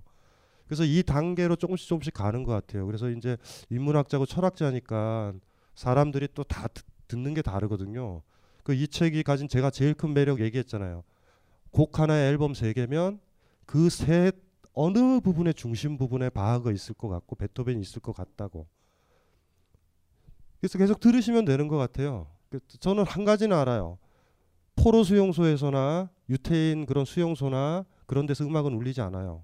군가는 울릴지라도 음악이 울린다라는 건 평화를 얘기하고요. 우리가 음악을 그렇게 멀리한 만큼 우리도 일정 정도 전체주의에 일정 정도 기여하고 있는 거예요. 어떤 식이든지 간에. 그래서 여기 이렇게 모이신 분들이나 뭐 제가 이제 클래식 콘서트도 하고 문학수부장님이랑 여기 서 있는 게 조금이라도 음악을 들을 수 있다라는 거. 그리고 음악이 왜 묘미인지 아세요? 상대방은 감동받았다. 내가 감동받았다. 아무도 그걸 못 뺏어가요. 강요할 수도 없고. 누가 진짜 감동받았니? 안 받은 척 해도 돼요. 감동받 내 속은 몰라요. 내 거를 갖게 돼요. 내 거를. 이건 나구나. 다른 사람은 다 싫어도 나는 좋구나. 그리고 이거를 누구도 고문에서도 못 알아내요. 심장을 찢을 수도 없어요. 내, 내 우리의 내면이라고 그러나 요런 감각들을 조금씩 조금씩 조금씩 길러가는 거죠. 나의 소리, 나의 몸 동작. 음악을 이렇게 막 하시다가 조금 더 지나가시면 막 클래식 공연장에서 아까 우리 문학수 부장님이 손 움직이시죠 이렇게 그렇게 움직이는 거예요. 저는 제일 궁극이 가장 훌륭한 예술이 춤이라고 보거든요 항상. 음악에서 조금만 더 들어가면 춤이 되겠고 바이올린 주자들도 몸을 움직이지 않는 한 음악 소리는 안 나요. 그래서 그런 것들에서 오는 원초적인 거죠. 영화랑은 좀 다른. 그래서 어, 음악이라는 게 울려 퍼질 때 대포 소리는 그쳤다라고 보시면 돼요. 그러니까 굉장히 사실 저는 큰 의미에서 그래서 어떻게 하면 저는 저도 잘 모르지만 어떻게 하면 더 친근하게 그래서 문학수 부장님이 소중하죠. 우리한테 아까 골 아까 바흐 거 골드베르크 글렌 골드 기억나시죠? 오늘 좀 느끼셨잖아요. 여기 느낀 게 다 달라요. 100%다 달라요. 저는 알아요. 다 달라요. 음악은 그걸 줘요. 다 다르게 느낄 수 있게. 충분히. 거기에 가사만 넣으면요. 굉장히 이상해진다? 어, 이건 꿀꿀한 가사다? 그럼 그걸 잡히잖아요. 왜 가사가 없을까요? 저는 여러분들이 그 빈 그릇에 다 여러분 감정을 담을, 담을, 담을 수 있어요. 때때로 그런 노래 들어보셨죠? 노래는 있는데 음률은 굉장히 좋은데 가사가 후진 거. 아시죠? 그 알량한 작사가 그 음악을 버려버려요. 이렇게 해석하고 느끼라고. 그래서 이거를요. 왜 이렇게 음악만 이렇게 악기만 연주되지 이러시면 안 되고요. 와 내가 들어갈 수 있구나. 빈 그릇이다. 빈 그릇. 물론 틀은 주어져 있어요. 여러분들 색깔별로 넣으면 돼요. 이렇게 파란색, 붉은색 이렇게 넣으면 돼요. 그리고 그 느낌은 달라요. 아마 서로 얘기해봐도 아마 다를 거예요. 아까 글렌 굴드의 연주에서 어느 부분이 더 좋았고 어떤 게 더 좋았고 좋았던 부분이 일치돼도 또 달라요. 그 색감은 다른데 중요한 건 상대방한테 영원히 말할 수 없을 거예요. 그거는 무슨 소리인지 아시죠? 그런 우리의 내면을 갖추게 하는 게 음악의 힘이고 글은 다르죠. 글 같은 건 달라요. 의미가 딱 규정되잖아요. 그래서 못 배워도 돼요. 아니 못 배우는 게 더 나을지도 몰라요. 그래서 연주자들한테 물어봐요. 항상 콘서트를 하면은 피아노 치는 피아니스트한테 물어봐요. 어떻게 들었으면 좋겠어요?라고 하면 그들은 항상 얘기하죠. 그냥 들었으면 좋겠어요. 그냥이 뭐냐 하면요. 그냥 듣는 거예요. 이거를 얻기까지가 조금 힘들 것 같아요. 그냥 듣는다. 제가 농담 삼아 항상 하는 얘기가 어려운 사람이 여러분들 불러서 하는 얘기들 있잖아요. 편히 앉아 있어. 이게 지구상에서 제일 힘들어요. 편히 앉아 있는 게. 근데 그들은 왜 그래? 그래서 제가 덧붙이죠 저는. 앞 구절에 이제 문학수 부장님이 막 이렇게 하잖아요. 앞에 선율은 이거고 이거고 이거고 어 두 번째 주제가 되고 사실은 이게 처음 들을 땐 도움이 되지만 이거 다 버리셔야 되거든요. 음악을 들을 때 앞에 있죠. 앞에 선율을 또 떠올린다는 거 지금을 못 듣는다라는 거예요. 그냥 흘러가듯 사랑에 빠지듯 흘러가듯 내버려 두면 돼요. 다 끝난 다음에 생각해도 안 늦는데 우리는 항상 생각해요. 첫 주제가 끝났네. 이제 좀 있으면 두 번째 주제 시작하네. 세 번째 주제 아무것도 안 남을 거예요. 어쩌면요. 처음에 음악이 울렸을 때 그 흐름대로 물결 타러 가듯이 다 끝나고 보자고요. 다 끝나고 나눠 보세요. 두 번 들으면 보여요. 1주제, 2주제 반복 오구들이 보일 거예요. 근데 이제 문학수 주- 우리 부장님은 일종의 필요악이죠. 필요악. 마이크를 들면서 사실 저는 거실러 많이 귀에 거슬르거든요. 뭐 첫 번째는 이게 해서 빵 한 다음에 카텐자 들어가고 두 번째 빵 하고 카텐자 들어가면 여러분들은 이렇게 생각해요. 빵 카텐자 한번 들어오겠네. 빵 카텐자 들어오겠네. 그 다음에 후반부를 설명 안 하셨죠. 그때부터 여러분들 멘붕에 빠져요. 음, 음. 막 이렇게 허리 비틀고 어쩌면 처음서부터 쭉 듣는 게 나을까 아직도 모르겠어요. 사다리 같은 것 같아요. 비트겐슈타인 얘기를 빌리면 문학수 부장님의 책들은 사다리 같은 거예요. 음악을 들을 수 있게 되면 차버려야 되는 사다리 같은 거. 그래서 부정할 수도 없고 완전히 긍정할 수도 없죠. 뭐 첫 주제가 무슨 의미가 있고 두 번째 주제가 무슨 의미가 있겠어요. 그거 식별해서 우린 그냥 느껴야 되는데. 그래서 자연스럽게 들을 때까진 문학수 부장님의 책이 계속 읽히면 돼요. 읽고 듣고 더 고마운 건 여기에 있는 글들 자체가 문학수 부장님이 느껴서 쓴 글이라는 거죠. 진짜 글들은 좋아요. 가짜 글들은 느끼지는 않았는데 어떤 책들을 봐서 요령 있게 이 앨범이 좋아라고 하는데 저는 이거를 원고를 쓰셨을 때 알거든요. 이게 좋아라고 결정을 하셨어도 다시 이, 이 글을 있죠. 앨범 소개라든가 이런 거 쓸 때는 꼭 다 들으셨어요. 분명히 옛날 기억엔 좋았는데 지금 좋을까 하고 그 집필실에서 다시 들으셨어요. 그리고 좋다 하고 여기다 또 하신 거예요. 하나하나 하나 구절들이 정직하니까 문학 수 부장이니까 다르게 느낄 수도 있어요, 여러분들이. 그런데 정직한 얘기잖아요. 나랑 좀 다르게 느끼시는구나. 근데 문학수란 사람은 일이 느꼈구나. 내가 바흐를 들었더니 나는 글이 안 느껴지네. 아마 이게 문학수 부장님이 원하는 거 아닐까 그런 생각들이 들고 그러니까 음악이라는 건 그런 의미가 있어요. 너무 고상하게도 생각하지 말고 옛날 옛날 이렇게 우리 이렇게 살기 이전엔 시골의 농부들도 다 음악을 했는데 아시죠? 농악도 하고 놀았잖아요. 옛날에 대포집에서요. 저는 대학교 때 좋았어요. 우리 젓가락 쳤었어요. 무슨 말인지 알죠? 젓가락 치고 놀았어요. 우리는 드럼이죠 일종의 타악기를 썼다니까요. 술집에서 지금 못 쓰게 하죠. 못 쓸 거예요. 그 대학로에서 못 쓰게 음악을 못 하게 해요. 이걸 못 하게 해요. 소리도 못 지르게 해요. 길 가다가 아 이러면은 조용히 하라고 그러고요. 고성방가래요. 사이가 조용해요. 전쟁 같아요. 조용해야 돼요. 소리가 막 터져 나오고 막 이래야 되거든요. 그런 거를 좀 생각을 해보면 막 군인들이 온 전체주의 사회는 아니지만 어쩜 부르주아 사회가 가진 이상한 전체주의 같은 거요. 우리가 우리를 서로 감시하고 상대방 소리 나면 싫어하고 층간 소음 보세요. 소음일까요? 음악일 수도 있는데 얼마 전 강연을 갔는데요. 앞집 모텔에서 아 격렬한 커플이 사랑을 했는지 굉장히 많이 침대가 막 소리가 나는 거예요. 격렬한 사랑인데 상당히 오래 해요. 처음에 긴가민가 했어요. 남녀가 이럴 리는 없다. 그래서 해서 제가 쳐봤어요. 벽을 쿵쿵쿵 딱 멈추는 거예요. 그래서 미안했죠. 많이 소음으로 들리지 않았어요. 전 이뻤어요 많이. 여러분들 층간 소음이죠. 우리는 소리를 다 소음으로 들어요. 그래서 오늘 이 자리에 아까 저거 듣고 막 이러는 것들도 사실 이 공간 때문에 그냥 들으셨지만 음악을 무서워해요. 소리를 무서워하고 표현하는 것도 무서워하고 나도 안 내고 상대방 소리도 안 들어요. 그리고 콘서트장에 기어 들어가죠. 이렇게 이렇게 들어가 가지고 거기서는 또 들을 준비도 돼 있고 허위죠 다. 우리가 음악인데.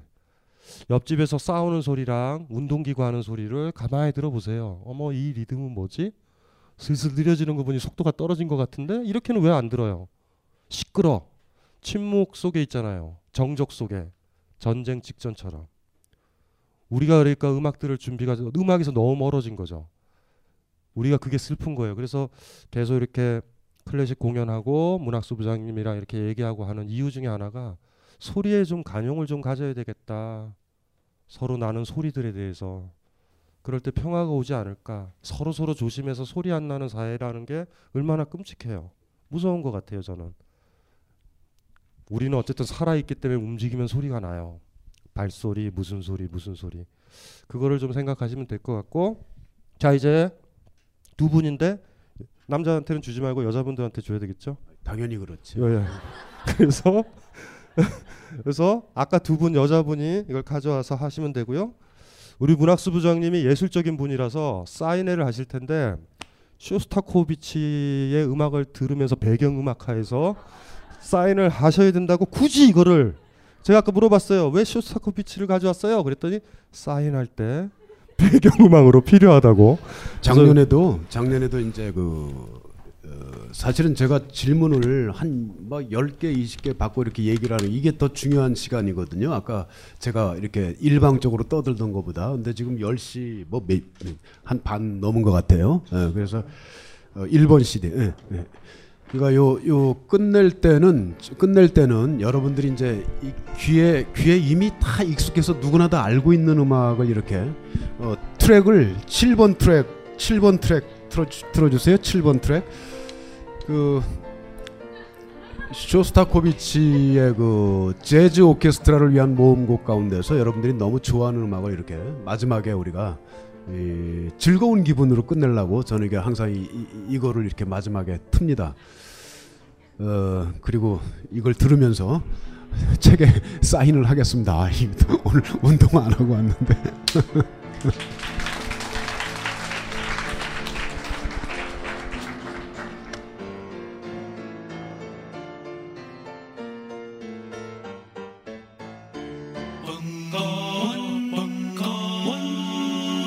벙커원 라디오